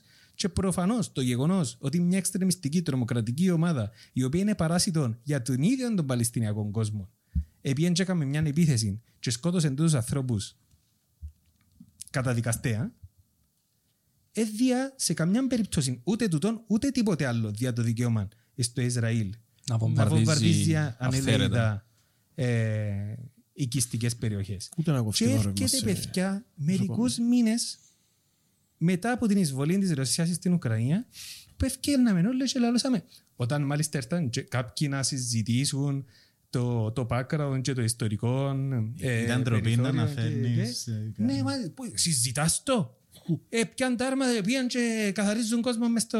ε, Μπήκαν με- μέσα σε άλλη χώρα και καθαρίζουν κόσμο. Συζητάς κατά πόσο είχαν το δικαίωμα ή όχι, και αν υπήρχε ιστορικό βάθος ή στη διένεξη και, και. Είναι καταδικαστέα. Η καταδικαστέα βία από όπου και αν προέρχεται και, και. Και σήμερα έχει ανθρώπους, έχει διπλωματικούς ε, παράγοντες τεράστιους και είδαμε το και χτες στο, στο ψήφισμα 45 αποχές και 12 κατά που δεν μπορούν να πούν σταματάτε να τους σκοτώνετε. Όχι καταδικάζω το έτσι και το αλλιώς ή ε, ποιος έχει δίκιο ή ποιος είναι εσύ. Έναν μπορείς να σταυρώσει η γλώσσα τους το μένει σκοτώνεται χίλια πλάσματα την ημέρα. Μερικούς μήνες μετά που λαλούσαμε ότι είναι οποιαδήποτε βία είναι, είναι καταδικαστέα. Ε, του που λέμε ότι ο καθένας λέει πλευρά και ό,τι εξυπηρετάει η πλευρά του και είναι να λαλεί και είναι να αναπαράγει. Το Εντάξει, ναι. Ισραήλ ε, κατηγορούσε τους Ρώσους για ρήψη βόμβων ε, φωσφόρου και σύρνεται στο ίδιο τώρα. Ναι. Ενώ αλλάσουν τα πράγματα. Ε, και αλλάσουν μπορεί να αλλάξουν εντελώς την αντίθετη πλευρά. Ε, Τώρα όλες οι χώρες είναι να δουν τα συμφέροντα τους. τώρα. Ακριβώς. Να δουν τα συμφέροντα. Γιατί έχουν πολλά, πολλά συμφέροντα από το Ισραήλ. Έχουν συστήματα παρακολούθησης τα οποία χρησιμοποιούν πάρα πολλές χώρες. Έχουν, ε, Χρησιμοποιήσαμε τα στην Κύπρο νομίζω. ε, ναι, ε, έχουν συν, ε, αγοραπολισίες όπλων. Να κάνω μια παρέα. μπαστε. Ναι, μεν στην Κύπρο έχουμε συμφέρεια. συμφέρεια. Συμφέροντα. Συμφέρεια Ντολόρες, ξέρω εγώ. μου λένε. Συμφέροντα Ισραηλικά, Ισραηλινά, έχουμε και επιχειρήσεις και τα λοιπά και ναι, έχουμε κοινά συμφέροντα με τους Ισραηλίτες. Ρε. Ο δημοσιογράφος, ρε φίλε, ο άνθρωπος που... Έχουμε. Α; Έχει ένα τεράστιο ερωτηματικό αν έχουμε Ο- κοινά Όχι, προσωπικά συμφέροντα. όχι, Αλλά αλλά ναι. θεωρήσουμε πως ναι. Ε, ναι, μεν το... Είδα και τα ενίκια στη Λέμεσο. Αλλά ο δημοσιογράφος, ρε παιδί μου, ε, που ουσιαστικά είναι εκείνος που πρέπει να είναι αντικειμενικός, μεμοληπτικός κτλ. Με τούτο το ούλον το, το αίσθημα... Α; Ξέρω εγώ, αν είναι έτσι που είναι δημοσιογράφοι τέλος πάντων. Έτσι θα έπρεπε. Ναι. Απλά εκείνες τις μέρες εθώρες έναν κύμα έκκληση στο συνέστημα ε, συνεντεύξεις που Ισραηλινούς που ε, εγκρίμα, ναι, εννοείται. Και έχουμε ε, απόλυτη την άγνοια πας στο ένταμ που ε, τραβούσαν οι, οι Παλαιστίνοι τα προηγούμενα χρόνια.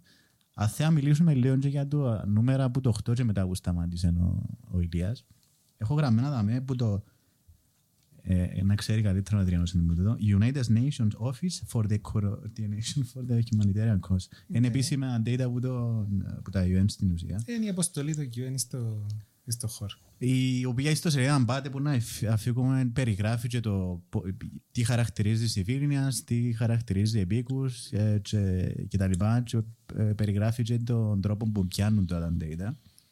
Ε, τα data που έχει πάνω τώρα είναι που το 2008 που σταμάτησε ο Ηλίας, γι' αυτό που σταμάτησε δεν είναι ότι είναι αρκετού, ε, ως το Σεπτέμβριο του 2023. Ε, Εν πιάνει τον Οκτώβριο τώρα. Φαντάζομαι επειδή ακόμα γίνεται χάουτσι μέσα. Καταμέτρηση. θα Να μπορεί γίνει τα να πολλά καταμετρήσει, πράγματα για τον ναι. Οκτώβριο νομίζω. Ε, το λοιπόν, έχουμε σύνολο, ξαναδείξαμε το εδώ στο podcast. Ε, 6.307 Παλαιστίνοι νεκροί. Περίμενα ένα λεπτό να το ευρώ. Ε, που είμαι στις σημειώσεις γιατί στο κάβλι το βάλες. Πού να έβρει. Πάτα το πρώτο, πάτα το πρώτο. Τούτο. Ναι. Wait a moment. Δεν θέλω να δω. Ε, τώρα που γιάμε που θωρείς ρε. Έκανα τον data analysis μου τώρα. Οκ. 6.307 Παλαιστίνοι νεκροί, εκ των οποίων το 60% ήταν αμάχοι. Ε, στο σύνολο των 15 χρόνων τώρα. Και μιλώ για νούμερα που εν, ε, σε όλη την επέκταση του κοινού που λέει το Ισραήλ. Ισραήλ, Γάζα, Δυτική Όχθη μαζί. Ε, για την ίδια περίοδο, αν θέλετε να μετρήσουμε ανθρώπους με νούμερα, ε, 308 ήταν οι Ισραηλίτες νεκροί. Τα μαλακία, δεν μου το δείχνει. Τέλος πάντων. Ε, Είναι τα ποσοστό μιλούν. Ναι. ε, Τεράστιο ποσοστό. Όχι, ε, 6.307 Παλαιστίνοι. Τι είναι 5% του πληθυσμού. Εσύ, Το 308 είναι το 5% του, Α, α, του 6.000 τρόζατος. οκ. Ε, εκ των οποίων οι 57% ήταν αμάχοι. Το 57% αμάχων όμως, καθορίζεται το ζάμε. Ε, το 50% ήταν άπικοι settlers, όπως το γράφει. Mm. Έπικη. Ναι, ήταν και άνθρωποι που ήταν μέσα σε κομμάτι γης της Παλαιστίνης. Το λοιπόν, η Δυτική Όχθη, που έγινε λίγο σαν παράδειγμα ε, στην ερώτηση τι είναι να γίνεται ο κόσμος του αν δεν υπήρχε η Χαμάς. Hm. Και η απάντηση είναι λίγο ε, μες στα μάτια μας, γιατί στη Δυτική Όχθη θεωρητικά είναι πολιτικό έλεγχο η Χαμάς. Όχι θεωρητικά, είναι. έχει. Ναι, οκ, αλλά μπορεί να πει κάποιος ότι επηρεάζεται, ρε, μου ξέρω εγώ. Ε, ή Νομίζω μπορεί να πει- μόνο, μόνο φέτος έχει 200 νεκρούς civilians ε, Παλαιστινίους μέσα στη Δυτική Όχθη. Το λοιπόν, για την ίδια περίοδο πάλι, οι καταγεγραμμένοι των, των UN εν σίγει 7. Οι καταγεγραμμένοι Παλαιστίνοι νεκροί. Πού, στο West Bank; Ναι, πάλι West Bank. 1007. Ε, θέλετε να δείτε και πόσο ποσοστό είναι ένα μάχη στη Δυτική Όχθη. Πού το γράφει; Κάμε την πράξη. Ναι. Εν τούτο. Εν τούτο δαμέ το... Πάτα, πάτα στη δεύτερη τέτοια και τσιλά Θωρώ το, ρε μάλακα. τσιλά το κουμπί civilians. ναι. Όχι, Όπως είναι τζαμέ, όπως είσαι αριστερά. Είναι να το βρει. Πού ρε μάλακα. Τσίνο, τσίνο, πάτησε, ήσουν πάνω. Τούτο. Ναι. Γράφει civilian. Ναι. Αν θέλετε το Νομίζω ποσοστό. ότι είναι 100%. Αν θέλετε το ποσοστό είναι 97%. Μόνο. Εντάξει ρε παιδί μου, ε, ρε, 97% μπορεί να πεις, ε, δεν να το, μην την απορριμιάσω το ποσοστό. Ας μην το Μπορεί, πάρουμε μπορεί έτσι. κάποιος να πει ναι, αλλά έχει 3% μπορεί να ήταν civilians. Ποιοι είναι αυτοί. Αν μιλούμε για τους τρεις civilians σε διάρκεια 15 χρόνων, ε, μιλούμε για 15, πώς ήταν; Πες μάτσο για- Τέλος πάντων, Έβαλες ε. μάτσο για την Ιερουσαλήμ. Συνέχισες εσύ και να βάλει τα Για την Ιερουσαλήμ, ε, όχι. Νομίζω είναι τόσο ξεχωριστά. Νομίζω ρε. Έχει- Ενάσει κάποια να ξέρεις. Αλλά η διώχθη να λαμβάνει μέρος της Έχει Ιερου- Γάζα, έχει West Bank. Ιερουσαλήμ, ναι. Όχι, μειώ μέσα η Ιερουσαλήμ. είναι κομμάτι της Δυτικής Όχθης. Ε, εννοούμε το δεύτερο κομμάτι στην ουσία, όπως το έχεις κάνει.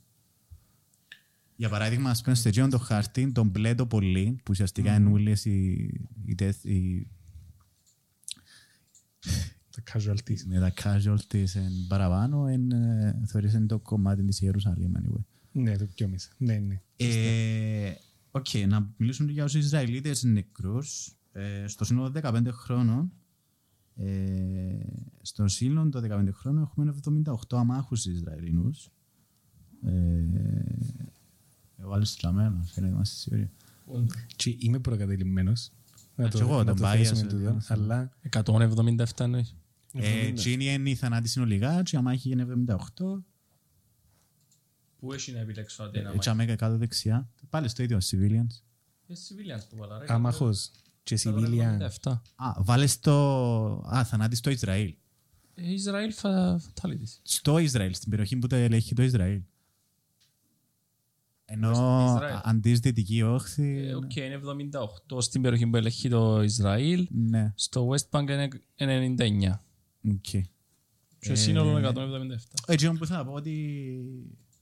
Η εικόνα του άμαχου του Ισραηλινού στο West Bank και στα Golan Heights. Είναι ένας ραβίνος με θκιο Uzi. Είναι ε, ένας ραβίνος με Εν την της τσούρα εντονι- του και την ε, και Εν το της εντονή καμτσίκι. χαμάς. Ε, Εκείνοι που λένε ότι ήρθαν από την Αμερική με ε, full ε, Settlers. όπλων εξάρτηση. Ε, και εκείνος που άμα δείτε και κάποια reports τη- της τελευταίας δεκαετίας, δεκαπενταετίας ήταν στα στα Golan Heights οι βοσκοί οι Παλαιστίνοι και πιάννασαν, κρατούσαν στις κοπιές τα μωρά και οι γέροι γιατί οι ενήλικες δουλεύκαμε στα χωράφια ό,τι χωράφια μπορούν να έχουν και πάνω και πετάσαν ρότσες στον Ισραηλό για να μην κοντέψουν και φωνάζα, ξέρω εγώ, εφακούσαν τε- τα ξύλα πας στα δέντρα. Τούτη είναι η αντίσταση των Παλαιστινίων απέναντι από τους αμάχους Ισραηλινούς σε εκείνες τις περιοχές μιλούμε πάντα γιατί προφανώς είσαι και στις επιθέσεις αυτοκτονίας είναι και... Ένα άμαχοι, άμαχοι. Ένα άμαχοι, άμαχοι. Ε, αλλά εις- στις μικρές τις σειράξεις, στις γειτονιές, σε εκείνα τα σημεία που απλά προσπαθούσαν με κάθε τρόπο να πιάσουν ε, territories και μπορούμε να δούμε και πάρα πολλά παραδείγματα που ε, επιένασαν settlers πλέον και με την ε, υποστήριξη της αστυνομίας και του, στρα, ε, του στρατού εφακούσαν την πόρτα του σπιτιού του Παλαιστινίου Και ευκαλάν τους και έξω. ευ- ευκάλαν τους έξω έμπαιναν μέσα με τα όπλα. Γιάννη, Και θες είχε να και προφανώς δείξεις τα είχε. σύνορα. Προφανώς σύνορα. είχαν και settlers Είναι- που χτυπήσαν την πόρτα και skull μπήκαν down. μέσα να μας ευκάλουν και παιχτήκαν. Πού θες να πάω; Στο Gino για scroll down έχει μια εικόνα που δείχνει κάπως πώς είναι η... δεν- δεν θέλω να πω σήμερα. Τούτο. Ναι, στην ουσία. Ενώ, Ε, Τούτον έχει αγάει με τα... ε, Εντάξει, πόσες τιμένα τα- των μπλόκων που θες να πεις. ναι, στην ουσία η Γάζα και η Δυτική Οχθή, οι Παλαιστινοί που λέμε σήμερα είναι κατεχόμενα, είναι κατεχόμενα εδάφη που οι Ισραηλίτες. Δεν είναι Ναι, ναι. κάτι ανεξάρτητο μόνο του. Το τι μπαίνει, το τι φκένει, το έντυπο που κινείται μέσα, ε, είναι ελεγχόμενα και τα πράγματα. Εντάξει, έχει κάποιες ε, διαφοροποιήσεις που έγιναν στο Όσλο. Έχει τρία sectors. Που sections συμφωνηθήκαν που στους. συμφωνηθήκαν. Ε, ABC που είναι διαφορετική, διαφορετικό το authority. Νομίζω το A είναι full Παλαιστινιακό authority, το B νομίζω είναι που μισό και το C είναι full Ισραηλιτικό. Ε, εντάξει, γίνω γράφει ο UN πάνω. Ε, Ναι, τούτο είναι και ένα μπλοκ. Ναι, ναι, ναι. Ε, Εντάξει, και θέλω να πούμε και για checkpoints που είπαμε πριν. ε, έχει- Πάτα κάτω έχει ένα link που είναι, είναι εικόνες ουσιαστικά. Το, Τούτο; ναι, ε, Το Al Jazeera. ναι, συνήθως ε, έμπιανα από το Al Jazeera, παιδιά. Προσπαθώ να είμαι αντικειμενικός.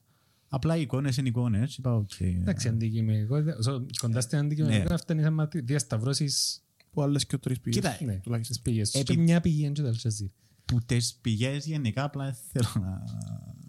Ε, θε- Θέλεις να χρησιμοποιεί μόνη της ως πηγή. Ναι, το Τώρα Al που πάμε Jazeera, Al Jazeera, by the way, στην πρώτη Ιντιφάδα είχαν σκο- είχε σκοτωθεί μια δημοσιογράφος στο Al Jazeera που πειρά. Ξαναπείτε γάσιπη. Άκου το τούτο. Κάτι το οποίο ευκάλασαν ότι ήταν που τους Παλαιστινίους που σκοτώθηκαν, που τα πειρά Παλαιστινίων, τούτον ευκάλασαν και τον καιρό και μετά από λίγο καιρό αποκαλύφθηκε ότι ήταν που settlers που κράουσαν όπλα ε, Ισραηλίτες που έπεθανε. Σνάιπερ. Σνάιπερ που ήταν. που σνάιπερ που πέθανε και μάλιστα εκείνο που είχαν πει ότι έγινε του δυο γειτονιές παρακάτω ανταλλάσσαν πυρά γειτόνι και έφυγε μια δέσποτη βρεντή. Αυτό ήταν το πρώτο που πάσει. Ναι, ήταν το πρώτο που πάει στην Ισραηλινή.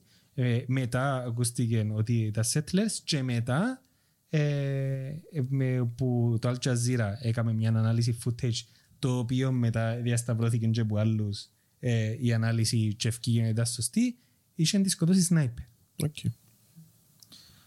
Πάνω σε εδώ να προσθέσω ακόμα κάτι. Ε, πάνω στο θέμα που ε, στα θέματα πριν, στη συλλογή δεδομένων. Η, και, η- και η Χαμάς, ας πούμε τελευταία και η Χαμάς στο, στο, στο νοσοκομείο, αν θέλει κάποιος να το διαλέξει. you know. Οι 500 νεκροί που παίρνει η Χαμάς ήταν λίγο... Too much. Too much τα νούμερα. Όχι λίγο, Ήταν ήταν πολύ. too much. Too much. Ε, αλλά πρέπει πρέπει να δούμε λίγο την κατάσταση με τη δημοσιογραφία στη Γάζα. Όταν γίνονται ταραχέ στη Γάζα, το Ισραήλ δεν αφήνει να μπαίνει να βγαίνει όποιος θέλει μες στη Λωρίδα, επειδή είναι ελεγχόμενα anyway. Είναι λογικό να μην αφήνει να μπαίνει όποιος θέλει, όποιος Ο- βγαίνει. και- και όμως που θέλω να πω ότι όλη η δημοσιογραφία είναι λίγο ε, down up. Δεν είσαι και πολλά σίγουρος εν που γίνεται, πέρα αν έχεις ε, διασταυρώσεις και ξέρω εγώ. Sorry, αλλά δεν έχω τους αριθμούς τώρα μες στο νου μου. Ε, σκοτώσαν πολλούς δημοσιογράφους. Α, έχω δάμε, έχω δάμε. Ε, Ωραία. μέσα στο νου. ε, που τις 7 Οκτώβρη και μετά 22 νεκροί δι- δημοσιογράφοι. Δηλαδή, αν μπεις μες στη Γάζα, δεν εγγυάται σου κανένας ότι το πρέσ είναι ασφαλεία. Ε, το γελεκούιν που φορείς και γράφει πρέσ πάνω σημαίνει για οποιοδήποτε Ισραηλινόν ή για οποιοδήποτε ε, μαχητή της Χαμάς. Μα θα μπορούσε να ήταν κιόλας. Οι βομβαρδισμοί δεν θεωρούν το πρέσ. Ε, Καταλάβεις να μπορώ. Τι είναι ένα από την άλλη έχει και κάποιες που βάλουν στόχο. Να κάνω λίγο το συνήγορο της, Χα- της Χαμάς να πω. Είναι της Χαμάς ο συνήγορος. Ε, άρα πώς είναι να πάει κάποιος που το press να μπει στη Γάζα. Δεν θα πάει. Άρα είναι να πιάνει Κάποιος που το στοιχεία- press, footage μόνο από την Ισραηλινή πλευρά μπορεί να μείνει από εκεί. κάποιος που το press ρε φίλε αναγνωρίζει τον κίνδυνο του να πάει σε μια εμπόλεμη ζώνη. Σε όποιον πόλεμο και να πάει σαν- πρέ- πρέπει να αναγνωρίσεις τον κίνδυνο ότι «OK, μπορεί να πεθάνω και εγώ να πάω.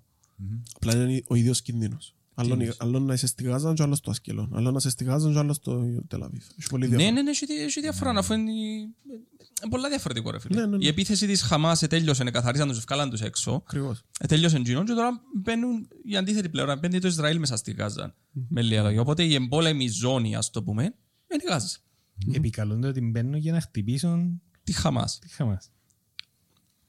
Εντάξει, ε, ναι, ε, να χτυπήσουν τη Χαμάς. Ε, Ε, να χτυπήσουν τη Χαμάς. Μα εν τούτο... ε, Κοίτα, ε, ε, άμα έχεις έναν στόχο τη Χαμάς, ε, αλλά έχεις μια πάρα πολλά πυκνοκατοικημένη περιοχή όπως είναι η Γάζα, που έχει 2,5 εκατομμύρια κατοίκους μέσα η Γάζα. Και πόσο, πόσο στόχος είναι; Πόσο εύκολο είναι; Πόσο εύκολο είναι να χτυπήσεις συγκεκριμένο στόχο; Πρώτα απ' όλα, η πρώτη μου ερώτηση εμένα όταν μία ξεκίνησα τον strike Παναήρη ήταν πώς ξέρεις ως Νετανιάχου, ως Ισραήλ, ότι οι βομβαρδισμοί που κάνεις μες στη Γάζα θα σκοτώσουν τους ομήρους που υποτίθεται πας να απελευθερώσεις. Ε, ε, μπορεί Δεν το να- ξέρεις. ε, Δεν το Δεν το ξέρεις. ξέρεις. Ήταν. το πράγμα. Δυστυχώς. Λοιπόν, τι είναι το ένα. Το δεύτερο, πόσο εύκολο είναι να επικαλεστείς ότι έχεις ένα νοσοκομείο που έχει 500 μωρά, μπορεί να είναι 500, μπορεί να είναι 489. Έναν αριθμό, μερικές εκατοντάδες αμάχων μέσα σε ένα νοσοκομείο και που κάτω, στο υπόγειο, έχει και 15 υπέτους της Χαμάς και μπορεί να έχει και καμιά 15 μαχητές. Βομβαρδίζω το. Έχω το δικαίωμα δηλαδή να σκοτώσω 500 μωρά ή 450 μωρά Μιλάς για το γιατί- περιστατικό με το νοσοκομείο. και με το περιστατικό με το νοσοκομείο και όλους τους άλλους τους στρατηγικούς στρατιωτικούς στόχους της Χαμάς που χτυπά το Ισραήλ. Δηλαδή, αμάν στο νοσοκομείο θεωρούσαν ότι είναι θεμητό να τον επικαλεστώ ότι μα έχω πληροφορίες ότι εσύ και Χαμάς με τα 400 μωρά α, και χρησιμοποιάτε Χαμάς ω- ως ασπίδα. Ε, είναι τα μου κάνεις. Α, ε, φταίει η Χαμάς που χρησιμοποιεί τα μωρά ως ασπίδα, εν φταίω εγώ που σκοτώνω τα μωρά; Ε, μπορείς να το, για περιπτώσεις όπως το νοσοκομείο, ναι, θεωρώ ότι δεν μπορείς να το επικαλεστείς ότι α, έχει, έχει headquarters η Χαμάς, ας πούμε, γιατί άτε εκεί είπες τους να φύγουν. Άτε, ας πούμε ότι είπες τους να φύγουν. Πώς θα φύγω. Πώς θα φύγουν, φε μωρά, ε, ε, άσχετο και ηλικιωμένοι να είναι, ό,τι και να είναι, ρε φίλε. Μπορεί να πας στον αναπνευστήρα, Κοίτα, μπορεί μα να είναι έρχεσαι- οτιδήποτε, μπορείς να αφήσεις, είναι η εύκολο να εικόνα είναι μετακινήσεις. έτσι. συγκεκριμένη και εντιαμέ, έχει πολλές διαφορετικές εικόνες που, που έρχονται και συνοψίζουν μια συγκεκριμένη εικόνα. Εβοβάρδιζε ε, το Ισραήλ και εβοβάρδιζε πολυκατοικίες, κατοικημένα τετράγωνα. Έριφκεν 7 όροφα, 10 όροφα χτίρια. Εσκότωνε 20-25 οικογένειες την ημέρα ε, μέσα, σε- μέσα σε μερικές ώρες και λαλούσα είναι ότι χτυπήσαμε το τάδε ε, στρατιωτικό σημείο της Χαμάς. Ε, σκοτώσαμε τον τάδε στρατιωτικό της Χαμάς, τον τάδε οργανώτη. Ρε, άμα σκοτώνεις 700 πλάσματα και ευκαινείς την επόμενη μέρα και λαλείς, σκότωσας και δυο της Χαμάς και λαλείς, α, ε, καταφέραμε το στρατιωτικό μας στόχο. Να- Μαζί με τα ξερά κρούζουν και τα χλωρά. Ε, πάντως για το Αλ Χαλίλ στο νοσοκομείο που υπήρχε μια περίοδος που ήταν, δεν ήταν σίγουρα, ήταν σφάλμα της Χαμάς και τα λοιπά. Ε, και μόνο εκείνο. Ε, δαμε άλλων άνθρων του ΟΗ, το το δεν μπορεί. Εν το- εν το UN, το- το ίδιο σελίδα. εν το UNW, κάτι. Ο OHCHR. HCP είναι μόνο, ναι. Anyway, UN experts λένε ότι υπάρχουν documented more than 136 επιθέσεις ε, σε healthcare services. Δηλαδή μπορεί να είναι ε, καιροκομεία, μπορεί να είναι φαρμακεία κτλ. Στη ε, κατεχόμενη Παλαιστινιακή περιοχή. Οι 59 που είναι στο Gaza Strip. Ε, Που και να μην τους σκοτώσεις είναι να πεθάνουν γιατί δεν έχουν ούτε καύσιμα, ούτε φάρμακα, ούτε νερό. Καλά, οι, οι εικόνες των, ε, των ανθρώπων που δουλεύουν στα, στα νοσοκομεία που πιάνονται σε, πώς τα λες, τους, ε, Τις τους σιριγγές. ορούς και Τους άλλο γιατί ορούς. λόγω νερού και ξέρω εγώ, ε, Ναι. ε, λίγο τραγικές. Ε, αλλά θωρείς ρε παιδί μου ότι η πολιτική του Ισραήλ, και, ας πούμε, δεν είπαμε τίποτε για το 2014 ακόμα, που ήταν το, τα Ηνωμένα Έθνη μιλούν για παρβαρότητες, ξέρω εγώ, και τα λοιπά, στο, στο πόσα ποσοστά μωρών φτάσει τα χαμηλά είναι 64, τα ψηλά είναι 84 για μωρά τώρα. Ο Οργανισμός Υγείας ε, χαρακτηρίζει τον Operation Protective Edge, the war on children of Gaza, ξέρω εγώ. Αλλά ας μην το πούμε. Οι ανακοινώσεις του Ισραήλ που βγαίνουν και λαλούν ε, να ξεκινήσουν να αποβαρίζουν τη Γάζα, δεν θα φύγουμε ούτε να, να περάσει μέσα, ούτε φαΐ, ούτε ηλεκτρισμό, μέχρι να παραδοθεί η Χαμάς. Τόν το πράγμα, έντζεση, βάλεις το τελεία και στέλνεις τους στη Χάγη να δικαστούν, ρε παιδιά. Αφού είναι μέσα στα άθρα του, της Λοζάνης, ρε Είναι παιδί κλίμα μου, πολέμου, ρε. το ε, collective punishment. Ε, Ναι. Αν έχεις στην ουσία ε, εμπάρκο, όπως γίνεται στην Ιεμένη, σε Η μια επίκληση περιοχή... έγινε εκεί. Η επίκληση στο διεθνές δίκαιο έγινε εκεί. Το, το κόλλημα είναι πάντα το ποιος έχει την εκτελεστική εξουσία ή με οποιοδήποτε τρόπο μια άλλη εξουσία ε, για να έρθει και να επιβάλλει. Δηλαδή, και χτες ψηφίστηκε η κατάπαση του πυρός. Ε, ρε, Βέτο. Σταμάτα, σταμάτα να συνεισπομπές, σε παρακαλώ. Το σκεφτώ. Ε, Μα, μα ούτε δεν έπερασε. Ναι, στην- Ε, ναι, τέλος πάντων. Έστω, έστω. Ε, υποτίθεται ότι έχεις μια ηθική ευθύνη απέναντι σε 120. Ηθική ευθύνη. Τέλος πάντων, δεν μπορούμε να μιλήσουμε. Ε, να σταματήσεις τέλος πάντων, αλλά και να μην υπήρχε το βέτο. Και να έφτιανε μια αποφάση. Πιστεύει ότι το Ισραήλ να σταματήσει.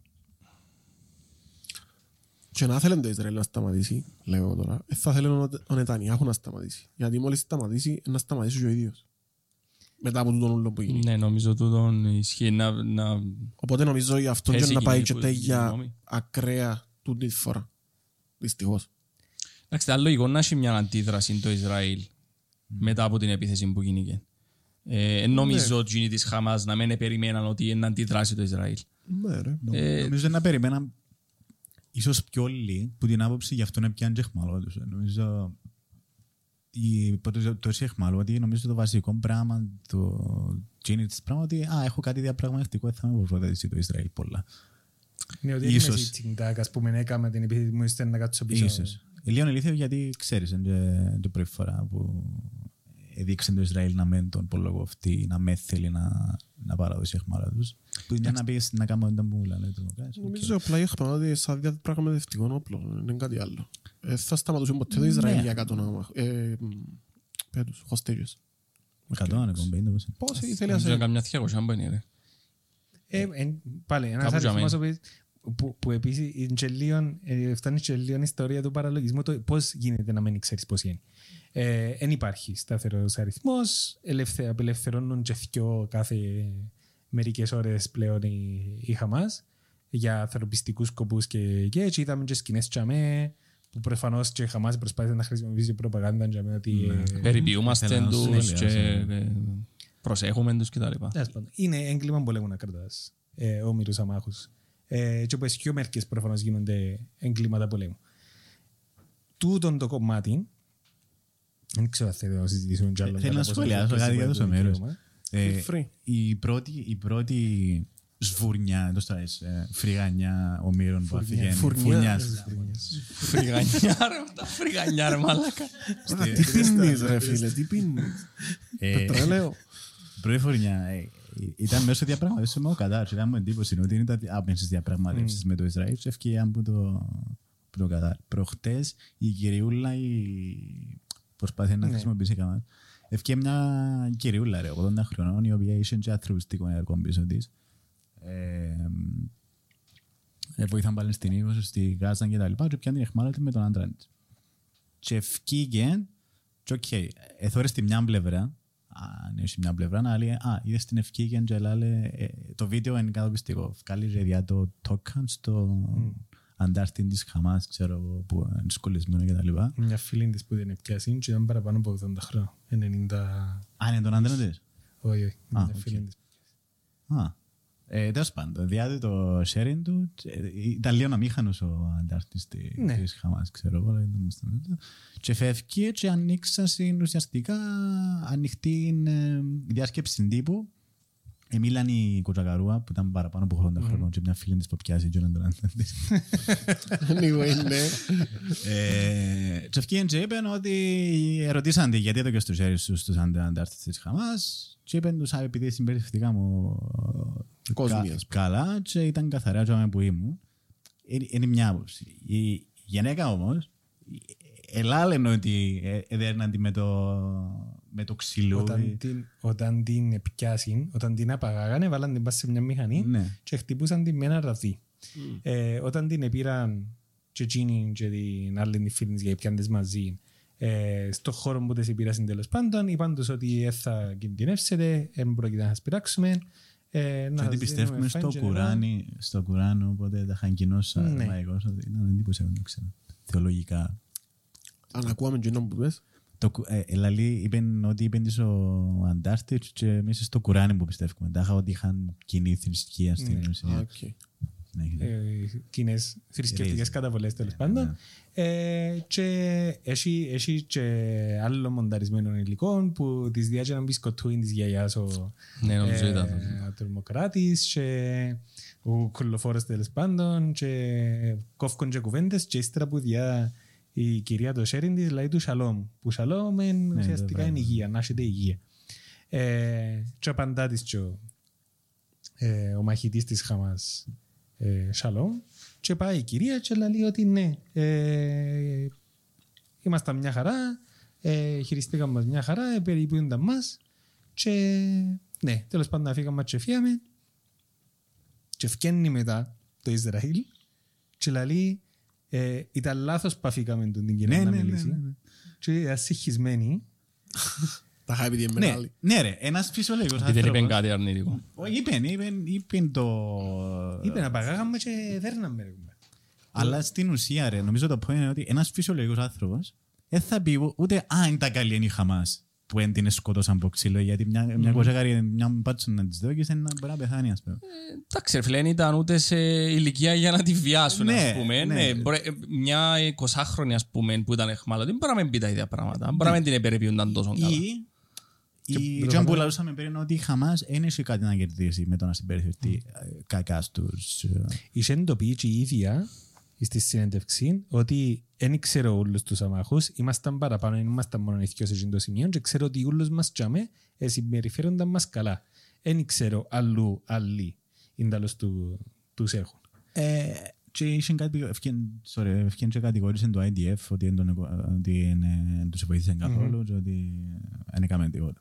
Αλλά ε, ε, εν τζεν- ούτε να δικαιολογήσω η Χαμάς, αλλά ρε φίλε, τι εννοείς να έρχεται το Ισραήλ, εν πρέπει να φύγει να μιλήσει. Πώς ακριβώς ε, ε, έκαμε κακό στο τζιόν που θέλει να βγάλεις προς τα έξω. Και εγώ νομίζω ότι είναι που έκαμε κακό, την ουσία που κάτι που εξιάσαμε, είτε είσαι τρομοκράτης είτε οτιδήποτε. Ας πούμε, είσαι και περιστατικά με τους Ναζί, ρε, που ε, συμπεριφερθήκαν, εδώ κάναν μπισκοτούι σε έναν Εβραίο, ας πούμε. Ή μετά το... Οι Αμερικανοί Και στο ο- Αφγανιστάν ε, που και έπαιρνε ο- κανένας και ο θείος, ο Φίτος έλαλε μας ότι Ναι. ο ένας ο στρατιώτης ε, ευκάλεν το παπούτσια του, ξέρω, αλλά μετά έδωκε του με μπουκλάν τη ζώνη. ναι. Στις εντικέλεν. Ε, Και το τσιάρον του άλλου πριν τον παίξει και έχει πάρα πολλά. ναι. Έχει πολλά περιστατικά, ναι. Απλά νομίζω ότι τον, ε, πάει στο ενάντια ότι ε, μόνο ζώα, ε, μόνο έτσι και δεν πρέπει να, ούτε καν να περνά από τον νου μας ότι μπορεί να έχει και, Ε, τάτσος μια είναι το μορφή αφήγημα, ρε. ανθρωπισμού, ξέρω. εγώ. Ετάτσος είναι το αφήγημα. Ε, Είναι πολλά ακραίο το αφήγημα που έρχεται να σερβίρει το Ισραήλ. Ε, η καμπάνια είναι καθαρά μαρκετιστική. Σε όλες τις χώρες Ναι. του τη στιγμή υπάρχουν οι ίδιες αφήσεις με τα ίδια πρόσωπα, ε, με, το ίδιο, ε, με το ίδιο text για τις απαγωγές. Ε, ήμασταν, ναι, ήμασταν, ήμασταν Πράγαν, Βιέννη, Θεσσαλονίκη τις προηγούμενες ημέρες και είδαμε σε όλα εκείνα τα σημεία τις ίδιες αφήσεις.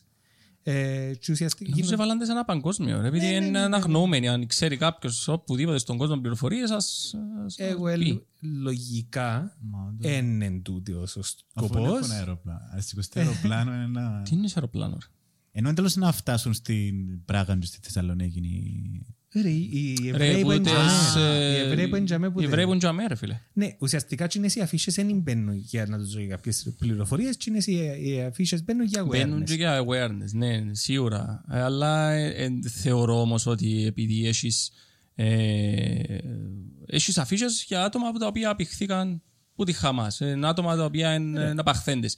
Ε, ε, ε, έχει πολλά περιστατικά με άτομα προ-Palestine και ξέρω εγώ που πάνε και κατεβάζουν τις αφήσεις, πάνε και σχίζουν τις. Υπάρχει ένα fraction λογικής Ε, ναι, ναι, στο να ναι. χρησιμοποιήσει την αφήσα για ομήρους. Που την άλλη υπάρχει και ένα fraction λογικής στο να παίρνει να σχίζεις την αφήσα γιατί ουσιαστικά είναι ένα εργαλείο που χρησιμοποιεί το Ισραήλ για το αφήγημα του δεν ήταν που πάθαμε αν πίσω, αν πίσω που την αφήσαν και, το, και την επίκληση της ως δεν ήταν που μας έκαναν μπαίνει και, το, και η επόμενη κουβέντα του έχουμε δικαίωμα να σκάμε ό,τι θέλουμε. Ναι, και με καταδικαστία, ναι, και με σχίζεται η αφήσα. Ε, ε, θεωρώ ότι πρέπει να σχίσεις μια αφήσα κάποιου ο οποίος είναι αγνώμενος. Δηλαδή ε, εσύ να έχεις άτομα αγνώμενο, δέχεσαι να σου σχίζουν τις αφήσεις σου ότι είναι αγνώμενος. Μιλώ, Απλά μιλώ υπάρχει ένα- για έναν Παλαιστίνη. Είναι τέλος το θωρεί. Αν Ναι. έρχεσαι και χρησιμοποιάς το συγκεκριμένο και σε μια ρεαλιστική βάση μες στο νου μου ε, έναν άτομο που πιένει και αφήσω κολλά τούντες αφήσεις εν έχει κατά ανάγκη μες στο νου του το έβρετε και το πλάσμα το συγκεκριμένο που βάλα την αφήσα πας στο- πας στον τοίχο. Είναι έναν όπλο που χρησιμοποιεί η προπαγάνδα του, Ε, του μπορείς να Ισραήλ. το ξέρεις το, γιατί Είναι μπορεί ένα- να έχει συγγενείς. Μπορεί να έχουν Πιθανότατα να έχει συγγενείς. συγγενείς. ρε. Εν το- Εν το λαλώ απόλυτα. Γι' αυτό που λαλώ κα- μια ρεαλιστική βάση μπορεί να έχει ε, και τούτη, και τούτη η επίκληση. Ε, και να μην έχει συγγενείς πάλι είναι δικοί σου ανθρώποι. Και, και να μην είναι δικοί σου ανθρώποι και να μην είναι του λαού σου, αν είσαι και διεθνιστής, Και εγώ δεν μπορούσα να είμαι μες στους δρόμους και να βάλω αφήσεις απηχθήκαν τούτοι, τούτοι άνθρωποι. Αλλά τούτο ένας Παλαιστίνιος, μια Παλαιστίνια ε, μπορεί να θεωρήσει και θεμητόν να θεωρήσει γιατί είναι ένα κομμάτι της προπαγάνδας του αφηγήματος που χτίζει το Ισραήλ πίσω από τον που γίνηκε. Που δεν μπορείς στη φάση που το κράτος συστημικά βομβαρδίζει μια περιοχή με αμάχους, μια πολλά μικρή περιοχή που εστίβαμένη με εκατομμύρια αμάχους και σκοτώνει χιλιάδες, να, να συνεχίζεις να τραβάς την προσοχή με εκείνες τις, ε, με εκείνες τις αφήσεις. Στην τελική, εν, έτσι που το ξεκίνησα και είναι έτσι που να ήθελα να το κλείσω, δεν υπάρχει καμιά δικαιολογία για οποιοδήποτε να σκοτώσει έναν άλλο άνθρωπο. Ε, ούτε το ιστορικό το background, ούτε το ιδεολογικό, ούτε το θρησκευτικό, ούτε. Ε, είναι το οφθαλμό αντιοφθαλμού δεν είναι κάτι που στέκει ε, ούτε σε, σε, ανθρώπινη, σε ανθρώπινες αξίες, ούτε στο διεθνές δίκαιο, ούτε σε domestic δίκαιο, ούτε σε, σε κάποιον εθνικό δίκαιο. Η βία φέρνει πάντα βία, στην ουσία. Ακριβώς. Η δράση σε... Που τσαμέ και εκεί, που τσαμέ και εκεί, πιστεύω ότι η παροδία, η τραγωδία εξ, έξω από εκείνο που γίνεται, είναι οι διπλωματικές οι θέσεις και είναι τούτο που θεωρούμε να εκτελήσεται και προφανώς υπάρχει και μια μεγάλη διένεξη και εσωτερικά στην Κύπρο, δεν θεωρούμε ότι μόνος δάμε, σε όλον τον κόσμο. Ε, και άλλο γεννήκασαν και πράγματα τα οποία στη Γαλλία πριν μια φτωμά περίπου ε, επίεν ένας ε, θυμάμαι ποια χώρα ήταν ε, και σκότωσε δυο δασκάλους μέσα σε ένα σχολείο. Ευκήγε ο Μακρόν και είπε ότι είναι τρομοκρατική επίθεση. Τούτη η τρομοκρατική επίθεση λογικά έχει κάποια σύζευξη με τα γεγονότα που γίνονται στην, ε, στην Παλαιστίνη. Ε, στο Ισραήλ, είπε ο Μακρόν, στην Παλαιστίνη. λοιπόν, και έφκαλε στρατό αστυνομία στον δρόμο και ταυτόχρονα γίνονταν διαδηλώσεις υπέρ της Παλαιστίνης και άλλες διαδηλώσεις, εκδηλώσεις ε, υπέρ του Ισραήλ και ξαφνικά βρέθηκε μέσα σε ένα αστυνομοκρατούμενο κράτος που έρχεται σε κλάσ με τις διαδηλώσεις και συλλαμβάνουν ανθρώπους. Ε, ε, δημιουργήθηκε ένας σκληρός βίας μέσα σε μια χώρα μόνο και μόνο με, το, με την προδιάθεση που είχε χτίσει τούτη διαλεκτική. Ε, και ερχόμαστε στην Κύπρο και να ρωτιόμαστε πώς γίνεται να βγαίνει ο πρόεδρος μας και να λαλεί τις πρώτες ημέρες, γιατί μετά άλλαξε το. Ε, να ανοίξουμε τα νοσοκομεία μας για Ισραηλινούς τραυματίες ε, αμάχους. Καμιά αναφορά σε Παλαιστίνιου.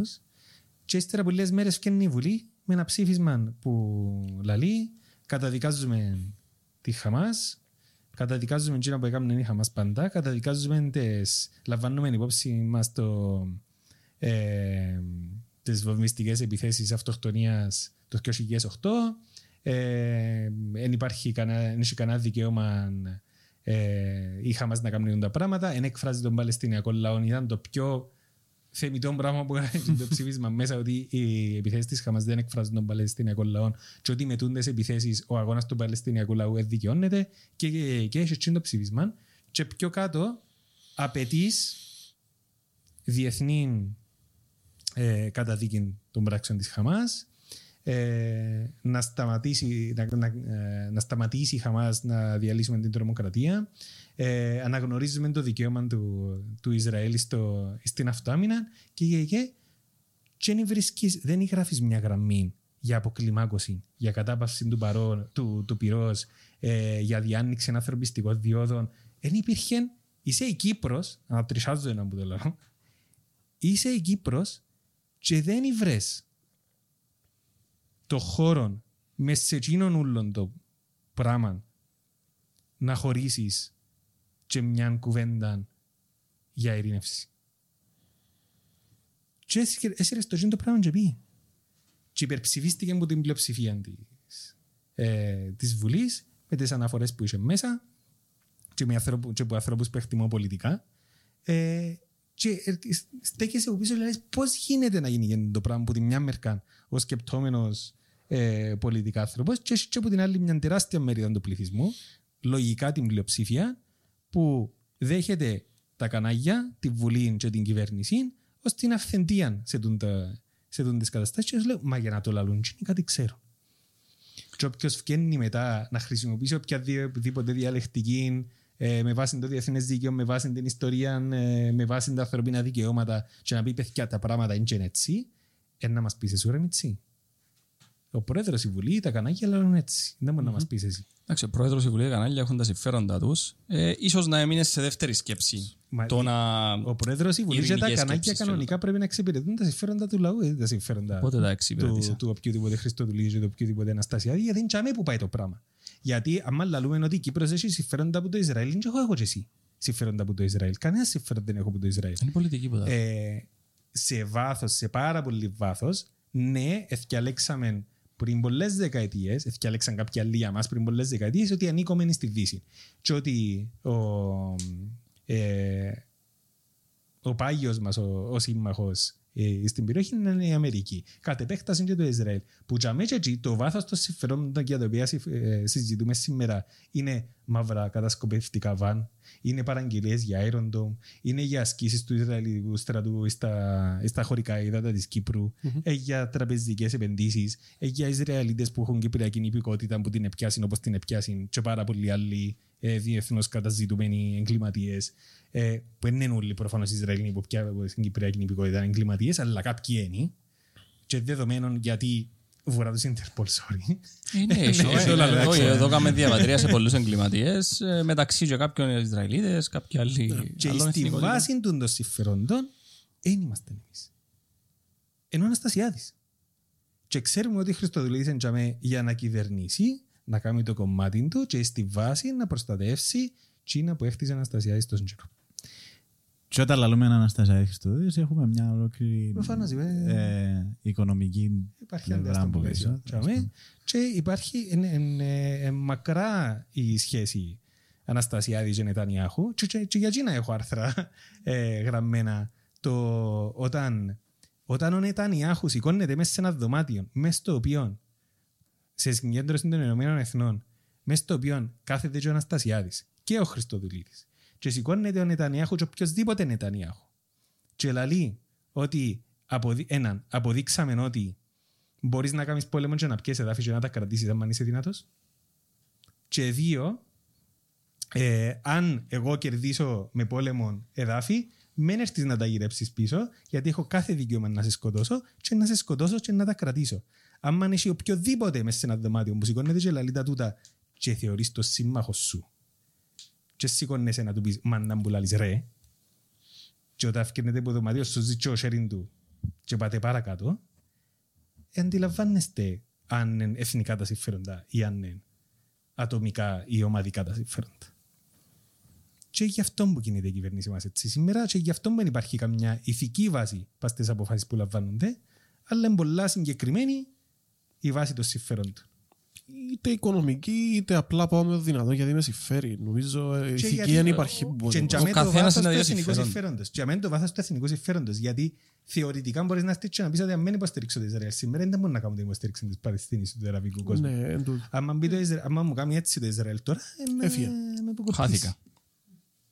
Αλλά ε, δημιουργήσαμε και τις συνθήκες για να μπορεί το Ισραήλ να μας κάνει έτσι να μας αποκοπήσει. Και συ- ε, δημιουργήθηκαν και τις συνθήκες, δεν τις δημιουργήσαμε εμείς, ε, δημιουργήσαν τις Τσίνοι που έχουν συμφέροντα σήμερα να κρατήσουν και τις συνθήκες ως έχουν. Ε, τούτο Και είμαστε εγκλωβισμένοι στην το σχέσεων εμείς. Και είμαστε αναγκασμένοι να δεχτούμε ότι η πολιτική μας γίνεται βάση συμφερόντων και όχι βάση ηθικής. Μπορούμε να εγκαταδικάσουμε, αλλά this is as far as we can go. Ε, ε, Σε αυτήν τη φάση. ε, Όπως το διεθνές δίκαιο ε, ε, ε, εξυπηρετεί του δυνατόν. Δεν εξυπηρετεί. Δεν ισχύουν τα ίδια πράγματα για την Κύπρο που ισχύουν για την Αμερική. Ε, Εν τούτο, ναι. That's it. Ε, Έτσι. Ε, Είναι ωραίο καταρρεκτικό, αλλά θέλω να συνεχίσω. Ξέρω αν θέλω να πω. ε, Πού έμειναμε; Άρεσε μου ο κύκλος εμένα. τώρα. Θωρείται φως στο τούνελ με το Παλαιστινιακό. ε, Εγώ ξέρω. θεωρώ φως στο podcast να έρχεται συνέχεια ο Τριανός και σιγά σιγά να σταματώ. Κοίτα, εγώ μετά που γίνω έγινε στις 7 το Οκτώβρη, ε, νομίζω πήγαμε χρόνια πίσω. Όσον αφορά τις σχέσεις ειρήνης μεταξύ των δύο χωρών. Ε, Τσίνος ο Φαρσόκελος, ο, ε, ο spokesperson του IDF, Ε, ευκήγεν και είπε ότι είχα και άλλη φορά την, ε, την ευκαιρία να ισοπεδώσω τη Χαμάς ε, και να ενοποιήσω το Ισραηλινό κράτος και σταματήσαμε με φιλελεύθερη πολιτική. Και είναι ο άνθρωπος εν τω μεταξύ είναι ευκαιρία φυλακή πριν δύο χρόνια και έκαμε τον υπουργό ο, ο Νετανιάχου ε, και που γράφει τον τα, τα πράγματα. Ε, πλέον είναι, η- είναι η στιγμή που μπορούμε να το κάνουμε και δεν μπορεί να μας σταματήσει κανένας. Επειδή εδώ, εδώ σε τους η Χαμάς το... η δικαιολογία. Αφήκαν τη Χαμάς δικαιολογία. νομίζω και τη δικαιολογία. Ναι. Και ε, έτσι μπήσε το δόλωμα, ας το πούμε. Κοίτα, η, η, η μια ερώτηση που δεν έχουμε. Δεν έχω καμιά απέτηση εμείς να διδόκουμε είναι ότι ποια είναι η λύση στην ουσία. Ε, αλλά ας πούμε, θεωρείς. Ε, Φέτος είχαμε τις, ε, ουσιαστικά το, τις διαδηλώσεις των Ισραηλιτών για το, για το δικαστικό δίκαιο mm-hmm. αντίον του Νεκατανιάρχου. Που λέει, «Άτε, κάτι μπορεί να αλλάξει. Θεωρώ ότι κάτι ε, ε, είναι ενάντια στον Νεκατανιάρχου. Αλλά έτσι είναι, δεν θεωρεί να μην πούν κάτι για Παλαιστίνους.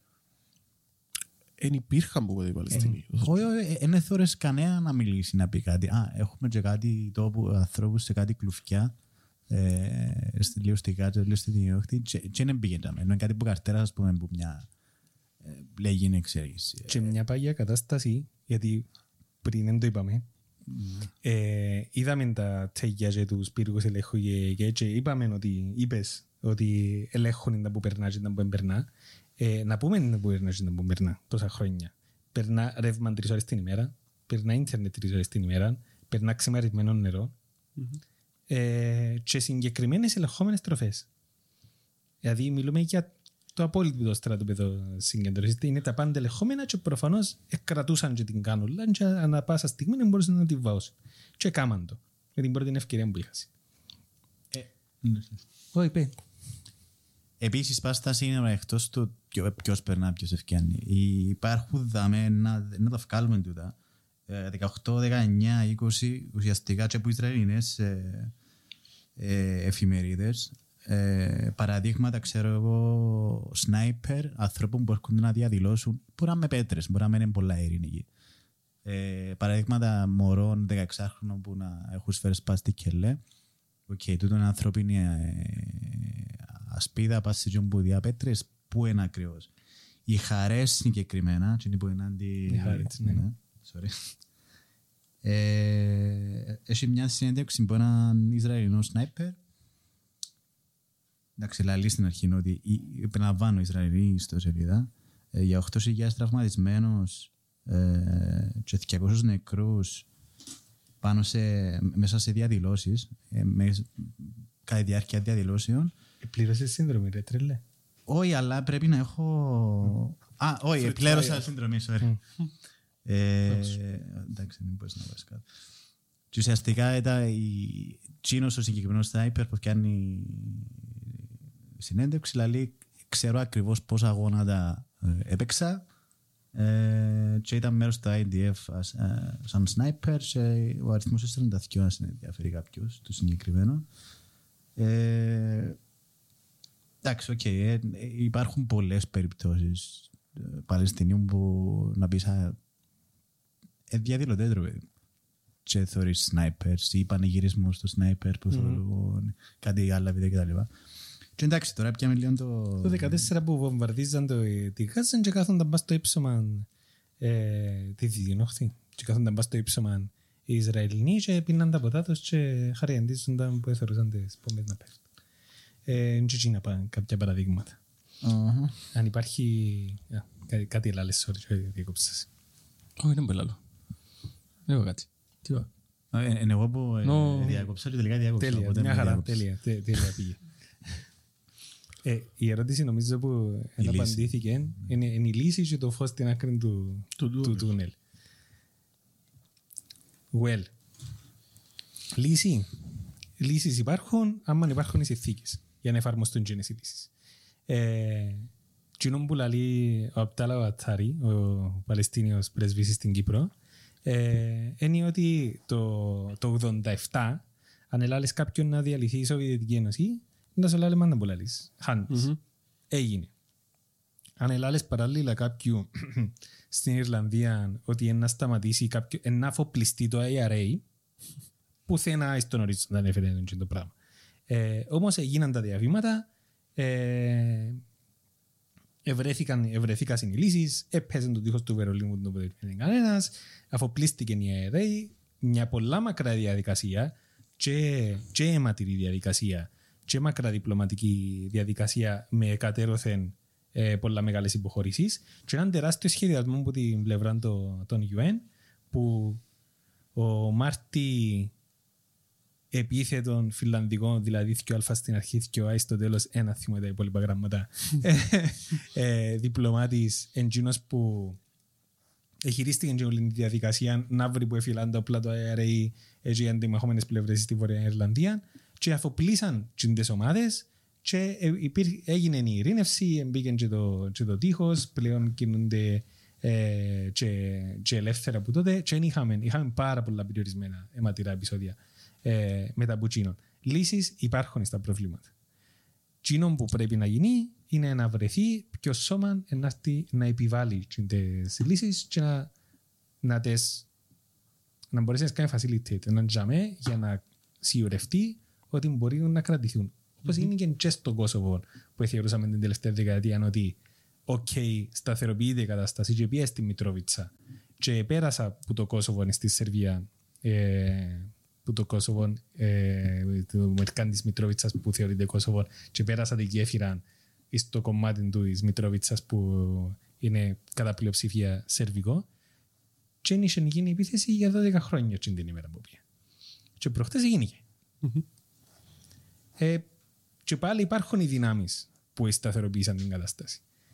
Φώστε να κρίνουν το τούνελ εν, ε, εν εκείνο που είναι ναι. Εν να, εν να βρεθούν οι άνθρωποι που να έρθουν και να, ε, να θέσουν τις βάσεις για ειρήνευση και σταθεροποίηση της κατάστασης, αλλά τη στιγμή ξέρουμε ότι δεν τους έχουμε.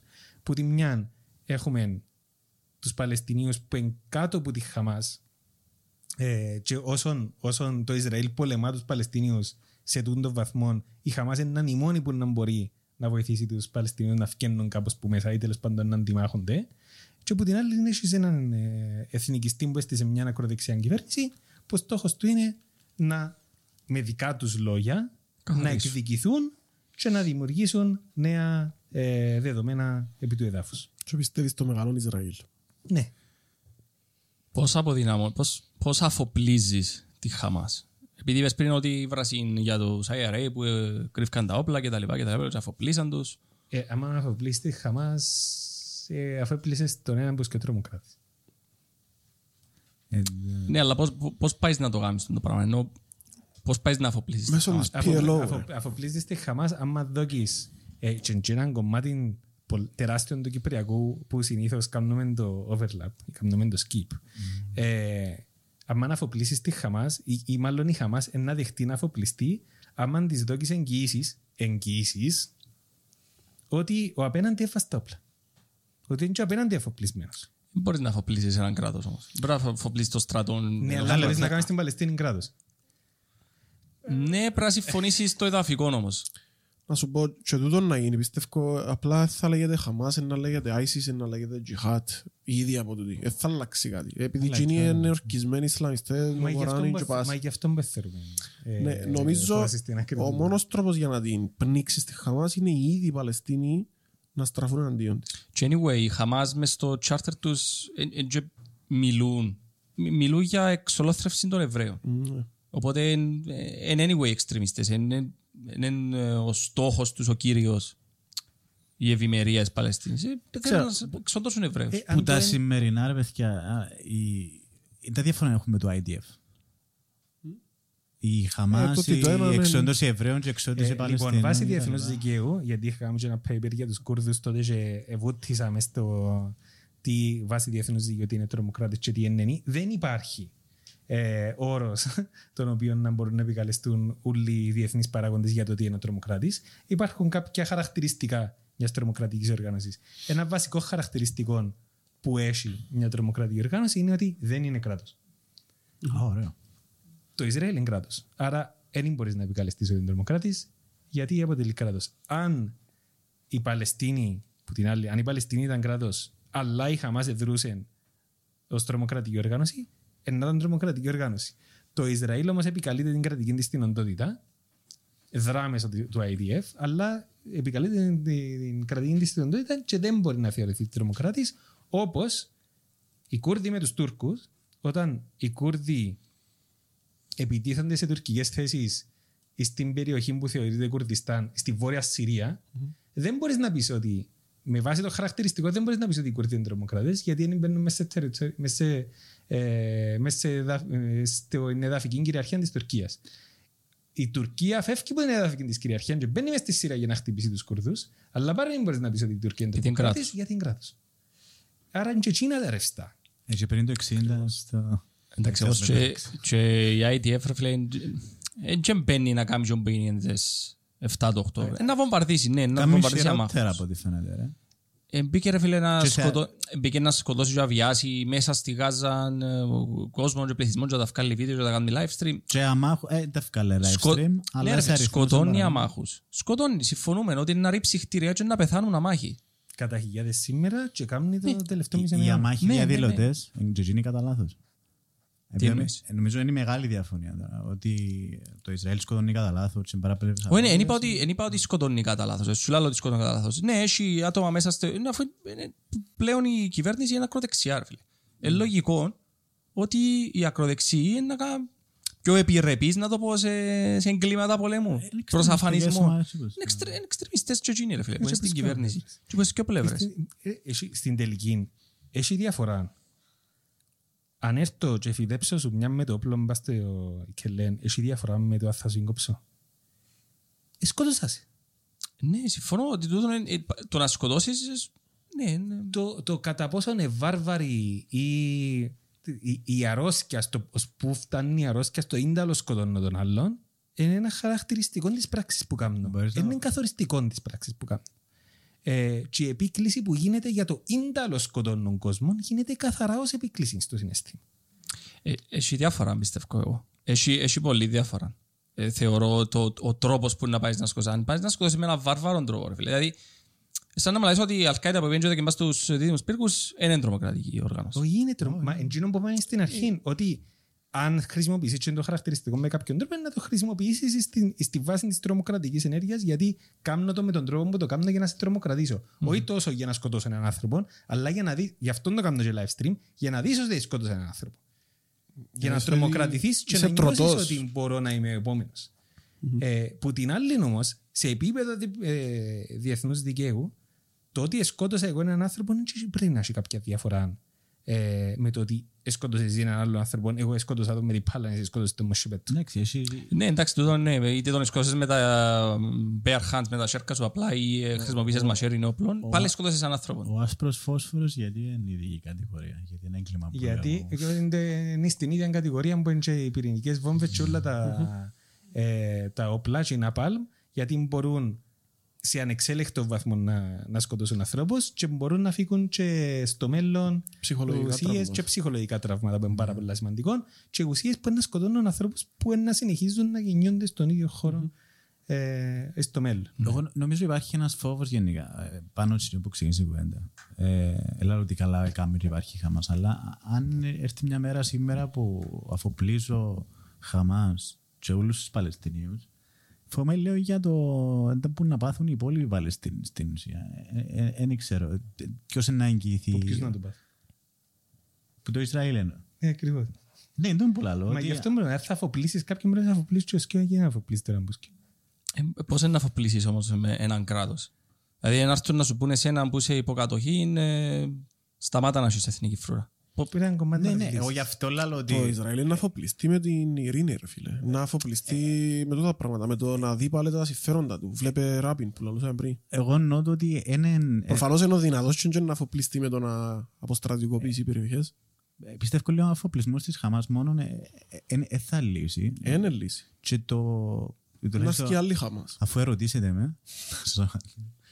ε, στο μακρινό μέλλον η αναγνώριση των δικαιωμάτων των Παλαιστινίων, η αναγνώριση τους ως κράτος κτλ. Και η, η εκδημοκρατικοποίηση τους, όχι με αμερικανικούς όρους όπως είναι το Βιετνάμ και το τέλος πάντων, ε, ε, να φέρει σιγά σιγά την πτώση, πιστεύω, της Χαμάς και των εξτρεμιστικών οργανώσεων. Εξιάνουμε ότι Ας μην πω για έχεις πολλά, γιατί έχεις και Ένα άλλο πράγμα. έχεις ε, πολλά. άλλο πράγμα, αλλά και το ISIS και τα λοιπά, θεωρείται ότι αναπτυχθήκαν το εξτρεμιστικές και γενικά το ακραίο Ισλάμ ε, μέσα σε περιοχές οι οποίες είχαν πολύ φτώχεια, βομβαρδιστήκαν και καταστρέψαν.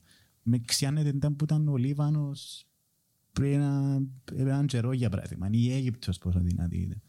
Και δεν είχα συνδέω τις περιπτώσεις. Εγώ πιστεύω να φέρει λίγο η Δύση, να αναλάβει λίγο η Δύση τις ευθύνες της και δεν ξέρω, νομίζω γεννούμε και εμείς τρομοκράτες. Και... Και μόνο η Δύση που φταίει για τους τρομοκράτες. Α, και εντάξει, και η Σοβιετική Ένωση και η Ρωσία, ναι. οκ. Καλά, η- η- Για τους εξτρε- οι Α, Αλλά με η εξτρεμιστικές Δύση εννοώ το... ομάδες- οι οι εξτρεμιστικές ομάδες δραστηριοποιούνται άμα υπάρχει έδαφος για δραστηριοποίηση των εξτρεμιστικών των ομάδων. Ναι. Ε, Που τσάμε και εκεί δεν να φταίξει τις καταστάσεις, είναι να φταίξει τις εξτρεμιστικές της ομάδες. Ναι, απλά Που σε μπο- ένα βαθμό, μπορείς να πάντα. φταίξεις και τους εκείνους που χειρίζονται, εκείνους που κρατούν την μαριόνετα που λέγεται εξτρεμιστική κατάσταση για το ότι έβαλαν την τζάμε. Τροφοδοτούν την ή Ναι, ναι, εν ναι, την ναι, εσκοτώσαν. Ε, Εννοώ και τζάμε έχει έχεις ευθύνες. δίκιο, έχεις δίκιο, βάλα το σε λάθος φάση. Βάση. Εννοούσα ότι εν, ε, θα κατηγορήσεις κοινόν που δημιουργήσαν την κατάσταση για τον, ε, θα, ε, θα κατηγορήσεις τον Αμερικανό για τον τρόπο που σκοτώνει η Χαμάς σήμερα. Για τον Α, τρόπο, ναι, ναι, όχι ναι, για το ναι. γεγονός. Όχι, όχι, συμφωνώ. Γιατί εκείνο που είπες ακριβώς είναι πάρα πολύ σημαντικό. Το, αν σταματήσεις τη Χαμάς σήμερα και αν σταματήσεις το Ισραήλ, είναι ευκαιρία η Χαμάς. Ναι, ναι, ναι. Ξεκάθαρα. Δεν έχει και λόγια. Τα κίνητρα να τζάμε και το, η προ- το πρόβλημα είναι να τζάμε βασικά. Δεν θα αλλάξει κάτι. Στην ουσία και να μπει το Ισραήλ μέσα στη Γάζα και να τους θερήσεις και να τους καθαρίσεις και whatever ξέρω και να κάνει να μπορεί να κάνει πάλι μετά από κάποια χρόνια εν να βγει ξανά μια δεύτερη Χαμάς στην ουσία. Μια, anyway. με άλλο όνομα. Πάλι εκείνη η βία που να προκληθεί μέσα στη Γάζα εν να φέρει άλλη βία στο τέλος. Μα και η Πάλι Χαμάς- να δημιουργηθούν και η εξτρεμιστικές Χαμάς οργανώσεις. Θα μπορούσε να, δρει, μο- να δρά μόνος στη Γάζα Θα δρει. και να, και να ήταν σε άλλες πούτες αραβικές χώρες. Όπως ε, έχει πολλά Έχει μεγάλα- βάσει σε άλλες ακριβώς. αραβικές Μα χώρες. οι Στην ηγέτες της Τουρκία. Χαμάς έχει. δεν είναι στην So, δεν Παλαιστίνη. είναι η λύση να βομβαρδίσεις. Μα είπαν το και Οι οι... ηγέτες της Χαμάς είναι στο Ιράν, παιδιά, Οι- είναι σε άλλες χώρες. είπαν το Στο Ιράν, και- στο Κατάρ. Στο Κατάρ. Ε, ε, είπαν το νομίζω και σε καταθέσεις τους ε, χμαλώτη της Χαμάς που επιαστήκαν από το Ισραήλ ας πούμε, που, που διαρρεύσαν κάποια βίντεο ότι εν, ε, αφήκαν μας δαμέ ας πούμε. Έχουμε παράπονο να στο πω ότι αφήκαν μας. Στείλαν μας και έκαν μας εγκαταλείψαν μας. Και εκείνοι είναι αλλού ας πούμε. Ε, α, τελευταίος σχόλιο από ένα, γιατί... ε, να κοιμηθείς πάνω σου. Ναι. Ε, νομίζω από το Σαν Αντόκτωρο μετά ε, ε, δοκιμάσαμε και βομβαρδισμούς, ε, δοκιμάσαμε και το Ισραήλ να κάνει ε, ε, ενοχλήσει να κάνει ουσιαστικά να δυναμώσουμε το Ισραήλ. Ας δοκιμάσουμε λίγο και, τη, και κάτι που δεν δοκιμάστηκε ποτέ. Ας δούμε και κανένα ε, δικαίωμα και καμιά αναγνώριση στους Παλαιστινίους. Να Ε, δούμε. να σε ρωτήσω κάτι πας τούτον. Ε, ποια πιστεύεις δηλαδή ότι πρέπει να είναι η, έπρεπε να είναι η αντίδραση του Ισραήλ μετά από εκείνο που έγινε στις 7 του Οκτώβρη; Τι, τι αντίδραση έπρεπε να, να κάνει ας πούμε έτσι ώστε να, να πετύχουμε εκείνο που λαλείς εσύ. Ε, Τι περιμένει, ο ποια πιστεύει ότι θα Όχι, έπρεπε ποια- να είναι. Ποια θα ήταν η σωστή αντίδραση, Α. ας το πούμε, που το Ισραήλ, έτσι ώστε να μην σκοτωθούν αμάχοι, αλλά να φτάσουμε σε ειρήνη. πολλά καλά έκαμε το Ισραήλ και ήταν αρκετά καλές οι βομβαρδισμοί τους. Όχι, Πιστεύεις δεν ότι- είπα του το- όχι, είναι- είναι Πιστεύεις δικαιολογό ότι- το να βομβαρδίζεις κτίρια χωρίς λόγο και να σκοτώνεις Έξι αμάχους. Δεν- χιλιάδες δεν το πουσλάρω. πόμπες. Αλλά δεν μπορούσαν να διαχειριστούν τη, τη Χαμάς ε, στις επιθέσεις που έκαμε η Χαμάς και νομίζω οι, οι πόμπες και ο φόσφορος σε αμάχους όχι. Αλλά Ε, να εσύ- διαχειριστούν τη Χαμάς, ναι. Ε, οκ, ε, σου ναι, είπα ναι. τον το πράγμα. Εγώ ρωτώ σε ποια πιστεύεις εσύ ότι θα Η ήταν ερώτηση είναι ποια, Ίσως να- με ποια μέθοδο δεν μπορούσαν Ναι, να, να, να, το σταματήσουν διαχειριστούν τη έτσι Χαμάς. ώστε να, σ- Ε, να, δι- το, να το διαχειριστούν ας πούμε, έτσι ώστε να μην γίνεται τούτη όλη η σύγκρουση και να πάμε χρόνια πίσω στις Ε, μα, διαπραγματεύσεις. η, η βάση στην οποία το έβαλαν το Ισραήλ ήταν η βάση της εκδίκησης. Είναι το τελευταίο πράγμα που θα Που έπρεπε να κάνει. να μπορούσε να, κα- να κάνει. Ε, υποτίθεται το Ισραήλ και μπορεί να προσφέρεις στους πολίτες τους είναι η ασφάλεια. Το, το, το, Το εντζό που υπέρτατο διαφήμιζε και ο αγαθό. Νετανιάχου. Ακριβώς. Το υπέρτατο αγαθό που μπορεί να δώσει στους πολίτες τους είναι η ασφάλεια. Εφάνηκε ένα τεράστιο ρήγμα, δεν ξέρουμε αν έγινε και ηθελημένα ή Ξεπίτηδες όχι. ή όχι. Ε, αλλά ε, διαφάνηκε και το τεράστιο το ρήγμα. Έγραψε, ε, ξανάγραψε μάλλον μια φίλη πρόσφατα μέσα στο facebook κάτι που είχε γράψει ένας Ισραηλινός πιο παγιά ότι την ευθύνη να σταματήσει ένας Καυκάς εσύ ήταν ο δυνατός. Και εγώ πιστεύω αυτό. Ε, το Ισραήλ σε εκείνη τη φάση ναι, μεν έπρεπε να κάνει κινήσεις για να σταματήσει την κατάσταση. Εννοείται ότι αφού εντζήνων που είναι, να πρέπει τη στιγμή που η Χαμάς κάνει την επίθεση να πιέρει η Χαμάς μέσα. Γιατί η Χαμάς δεν έκανε την επίθεση μες στη Γάζα. Ε, ε, ναι, μεν εσύ να ροκέτε που μες στη Γάζα, έχεις έναν Iron Dome εσύ. Το οποίο είναι... Πομπάραν το λίγο την ημέρα. Ναι, ε, ε, ενώ θεωρούσαν οι Ισραηλοί ότι δεν μπορεί, τέλος, δεν έχει το capacity Βραν τον η- back η του. Χαμάς. Ναι, τέλος πάντων. Ε, να σας στείλω back Εγίνηκε- να Εγίνηκε και μια χερσαία επιχείρηση την οποία δεν μπορούσε να σταματήσει σε κανένα σημείο η, η, η ITF ή η Mossad. Ε, δεν νοείται να μπαίνουν τόσοι μαχητές της Χαμάς μες στο έδαφος του Ισραήλ και να μην πιάνεις έναν. Έναν. Τσαμέ μπορούσε να το διαχειριστεί. Τσαμέ ήταν η ευθύνη ως, ε, ως δυνάμεις στρατιωτικές, αστυνομικές, ε, ειδικές δυνάμεις και μη και οποιασδήποτε άλλες δυνάμεις και έχει το Ισραήλ να σταματήσει τη Χαμάς while they're doing it. Τσαμέ ήταν έναν μέτωπο με μέτωπο στήθος με στήθος πόλεμος. Από εκεί και πέρα, που τη στιγμή που ξέρεις σίγουρα ότι μπορείς να πιάσεις headquarters ε, της Χαμάς και να πάεις πολλά στοχευμένα και να σταματήσεις τους πυρήνες, κάμε το. Ξέρεις ότι οι ηγέτες της Χαμάς δεν είναι καν μες στο μες Στη στην Γάζα. Στη Γάζα. Γάζα. είναι- ναι, Ξέρεις πολύ ότι οι εχμαλώτοι τους οποίους θέλεις να απελευθερώσεις είναι μες στη Γάζα. Δεν μου κάνουν βομβαρδίσεις στη Γάζα. Όταν ήθελαν να κάνουν τον Μπιν Λάντεν, ε, εν και οι Αμερικάνοι ήταν καταδικαστέων το ότι πήγαν και εκαθάρισαν την Καμπούλ. Ε, ε, πολιορκήσαν και μπήκαν μες στην Καμπούλ. Αλλά πήγαν πάλι να πολεμήσουν τους Ταλιμπάν τότε. Να σταματήσουν τους Ταλιμπάν. Και μετά ήθελαν να πιάνουν τον, ε, Bin Laden. τον Bin Laden. Όσαν μπορούσαν να κάνουν τον Bin Laden και βομβαρδίζαν την Καμπούλ. Και αν δείτε και τα στατιστικά, γιατί είπες και πριν για αριθμούς για πόμπες, οι Αμερικάνοι επί, επί Bush Junior ερίψαν μέσα σε δύο χρόνια όσες πόμπες εσύρουν το Ισραήλ μέσα σε μια φτωμά. Που έγκαμνε τους Αμερικάνους καλούς, έγκαμνε τον Bush καλόν, αλλά τότε ήταν full καταδικαστέων και λέει, μα είναι να μου κάνει ο Bush, πόσες πόμπες είναι να σύρει; Μετά όταν εβουρούσαν τον Bin Laden, δεν συνεχίζαν να βομβαρδίζουν την Καμπούλ. Έβαλαν το intelligence και δούλεψαν και πήγαν και βραν τον και παίξαν το μες στο, Σαν να γεμάτο. ε, μες στο Chris Figget. Το Ισραήλ δεν φαίνεται να έχει τον τις βλέψεις. Ε, σκεφ- Και έχεις τις δυνατότητες για κάποιον. Προφανώς Με έχει τις Μοσάτ δυνατότητες. και με τις άλλες Προφανώς δουλειές. έχει τις δυνατότητες. Σκεφτείτε τώρα το Ισραήλ να πιάνε θέση ε, αποκόπτει ότι ναι, εννοείται να κάνω άμυνα ουσιαστικά στην επίθεση της Χαμάς και έσυρνει ούτε μια μπόμπα. Σκεφτείτε την κοινή γνώμη, για παράδειγμα, πόσο ήταν να κερδίσει, να φέρει μαζί του κοινή γνώμη και να πετύχει και που θέλει. Εντάξει, είναι το, είναι το θεμητό το, το πράγμα. Αλλά να πάει να διαπραγματευτεί για τους ε, αμάχους, να είναι το, η καλή χώρα που θαυμάζουμε, η, η τελευταία δημοκρατία στην, στη Μέση Μέση Ανατολή, Ανατολή. Να το κάνει το, το πράγμα και θέτει την κοινή γνώμη πώς να αλλάξει να φέρω μαζί του. Αλλά επειδή είναι το, το πράγμα με Νετανιάχου, ε, έχουν άλλες βλέψεις, είναι εξτρεμιστές, έκαναν τους 6.000 βομβαρδισμούς. Δηλαδή ε, είχαν Κάπως- και άλλη λύση. Κάπως έπρεπε να δικαιολογήσει ότι δεν εξασφάλισε την ασφάλεια των πολιτών του. Οπότε θέλει να τους δείξει ότι, οκ, ε, πιάσαν μας στον ύπνο. Και Ε, ότι- και ότι και ο λαός του ζητά αίμα ρε φίλε. Και να του δώσει αίμα, αλλά Ναι. ο Ισραηλιτικό, να του δώσει από άλλο. Εντάξει, εσύ Τι εννοείς; Πρώτα απ' όλα, είχε τεράστια προβλήματα η κυβέρνηση Ναι, ναι. του Νετανιάχου που πριν είχε οι Ισραηλίδες. Ναι, ναι, ναι, αφού είναι- μες στους δρόμους. Ε, τούτη τη στιγμή χρησιμοποιάζει ως μέσον τούτο που γίνεται για να, για να, για να πείσει τον κόσμο ότι ξέρεις χρειάζεσαι με. Ε, που τη μια και που την άλλη εν, ε, εν ασφαλίζεις τους πολίτες τους σκοτώνοντας τους άλλους πολίτες. Ε, Γιατί μια φορά, σε μια φάση παράς σου γυρίσει μπούμερα και εσένα. Ξεκινήσει να σκόνει δικούς του. Γύρισε, ναι, ναι. Μα Δεν ξέρω. Τέλος πάντων. Γιατί δεν θα φτάσουμε σε τέλος δάμε. Να βάλουμε ε, τέλος πάντων μια τελεία και να δούμε να συμφωνούμε σε τούτο.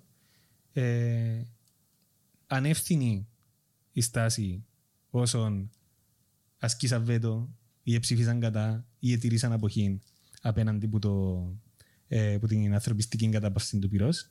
Η θέση των Ηνωμένων Εθνών για να το βάλουμε και στον τη βάση για την ανθρωπιστική κατάπαυση του πυρός και όχι την οριστική κατάπαυση του πυρός είναι γιατί δεν μπορείς να πεις σήμερα το Ισραήλ σταμάτα. Αν αναγνωρίζεις το δικαίωμα του στην αυτοάμυνα, δεν μπορείς να έρθεις να σου πεις απευθείας σταμάτα Σταμάτα. να αμήνεσαι. ε, αφού θεωρείς ότι τούτη είναι η αυτοάμυνα τους. Μπορείς όμως να τους πεις σταμάτα για έναν προκαθορισμένο ε, Χρονικό για διάστημα. χρονικό διάστημα, για μια προ- προκαθορισμένη περίοδο, για να θάψουν τους νεκρούς τους, να περιθάλψουν τους, ε, Τραυματίες. τους τραυματίες τους, να φάει, να πιει ο κόσμος, εκείνοι που πρέπει να φύγουν, να φύγουν, εκείνοι που μπορούν να φύγουν, να φύγουν και να μπει και σε μια ε, διαδικασία αποκλιμάκωσης και διαπραγμάτευσης του ίνταλος να τελειώσει το πράγμα. Ε, και είναι ακραία ανευθυνό και θέλω να ξέρω αν συμφωνούμε πας σε τούτο, εγκληματικά ανευθυνό να ψηφίζεις οτιδήποτε εκτός που υπέρ της ανθρωπιστικής κατάπαυσης του πυρός.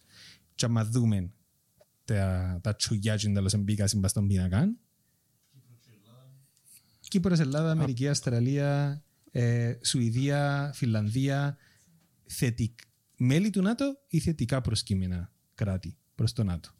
Εντζίνα που ψήφισαν κατά η, η αποχή και δεδομένων το ήταν που γίνεται εν το σινούι που τραβάει η Αμερική που πίσω της και ακριβώς απέναντι μέσα σε έναν οργανισμό ο οποίος θέλει να θεωρεί ότι εντζίνο που έρχεται να κατοχυρώσει το διεθνές δίκαιο, αν έχεις 120 υπέρ, 45 αποχές και 12 κατά, και με οποιοδήποτε τρόπο, οποιοδήποτε ζεβεγγεί. Ε, το ελεύθερα, ε. Και λέει ότι όχι οι 120 να μου λώσετε να κάνω ό,τι θέλω, ε, τούτο μπες και είναι διεθνές δίκαιο και είναι δημοκρατία και μιλούμε για παγκόσμια μη δημοκρατία για να μην πω παγκόσμια δικτατορία που θα μπορούσε να είναι και ο ορισμός τους.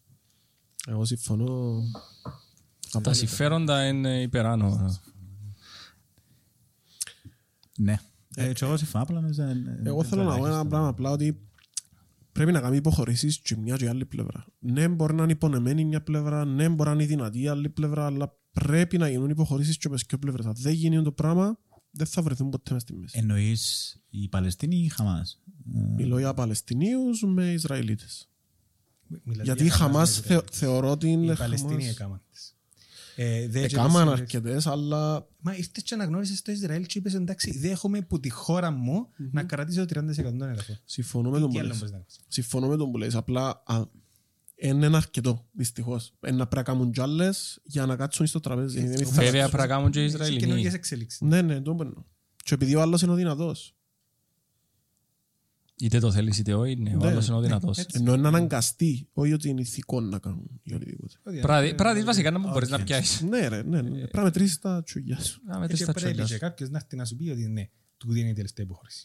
Που Ναι, να την πρέπει κάνεις να- τον την υποχώρηση ε, να κάνω σίγουρο ότι είναι η τελευταία υποχώρηση που να χρειαστείς να κάνεις, να έχεις κράτος και ε, να σε προστατεύει και το διεθνές δίκαιο και στικόμαστε όλοι το Συμβούλιο Ασφαλείας, τα Ηνωμένα Έθνη και όλοι οι παράγοντες που θα έπρεπε ε, να έρθουν και να κάνουν secure το, τα δικαιώματα του ως άνθρωπος να μην παραφράσω Σιζόπουλον τώρα για να μας πάρει ε, ε, ότι ναι, ε, να, σε κάνω, ε, να γίνεις κράτος και να έχω Να ευθύνη ταράσει να σε τίποτα. στηρίξω. Ναι. Ισχύει. Οπότε μο- είναι η μόνη λύ- το μόνο φούστο του. είναι, Επιστολή που και λέω. να τη στείλουμε στο- στον Μπίμπι. Ψήφισμα. Στον Μπίμπι, Στον Μπίμπι, ναι. Ναι. τον Νετανιάχου. Αν πάει ποτέ, να μου είσαι Να μας εκεί. στείλει πίσω σφαίρα, αν δεν ξέρεις. Δεν ξέρω. Airstrike. Ε, λοιπόν, δάμε ακριβώς το τον το ότι δάτι. να- Εσείς που υποστηρίζετε τη- τη Χαμάς λέγοντας ότι έχουμε περιορισμούς στο δικαίωμα μας στην αυτοάμυνα να έρθουν να σε βρει- να έρθει να σε βρει εσάς. Είπεν το. Αυτά.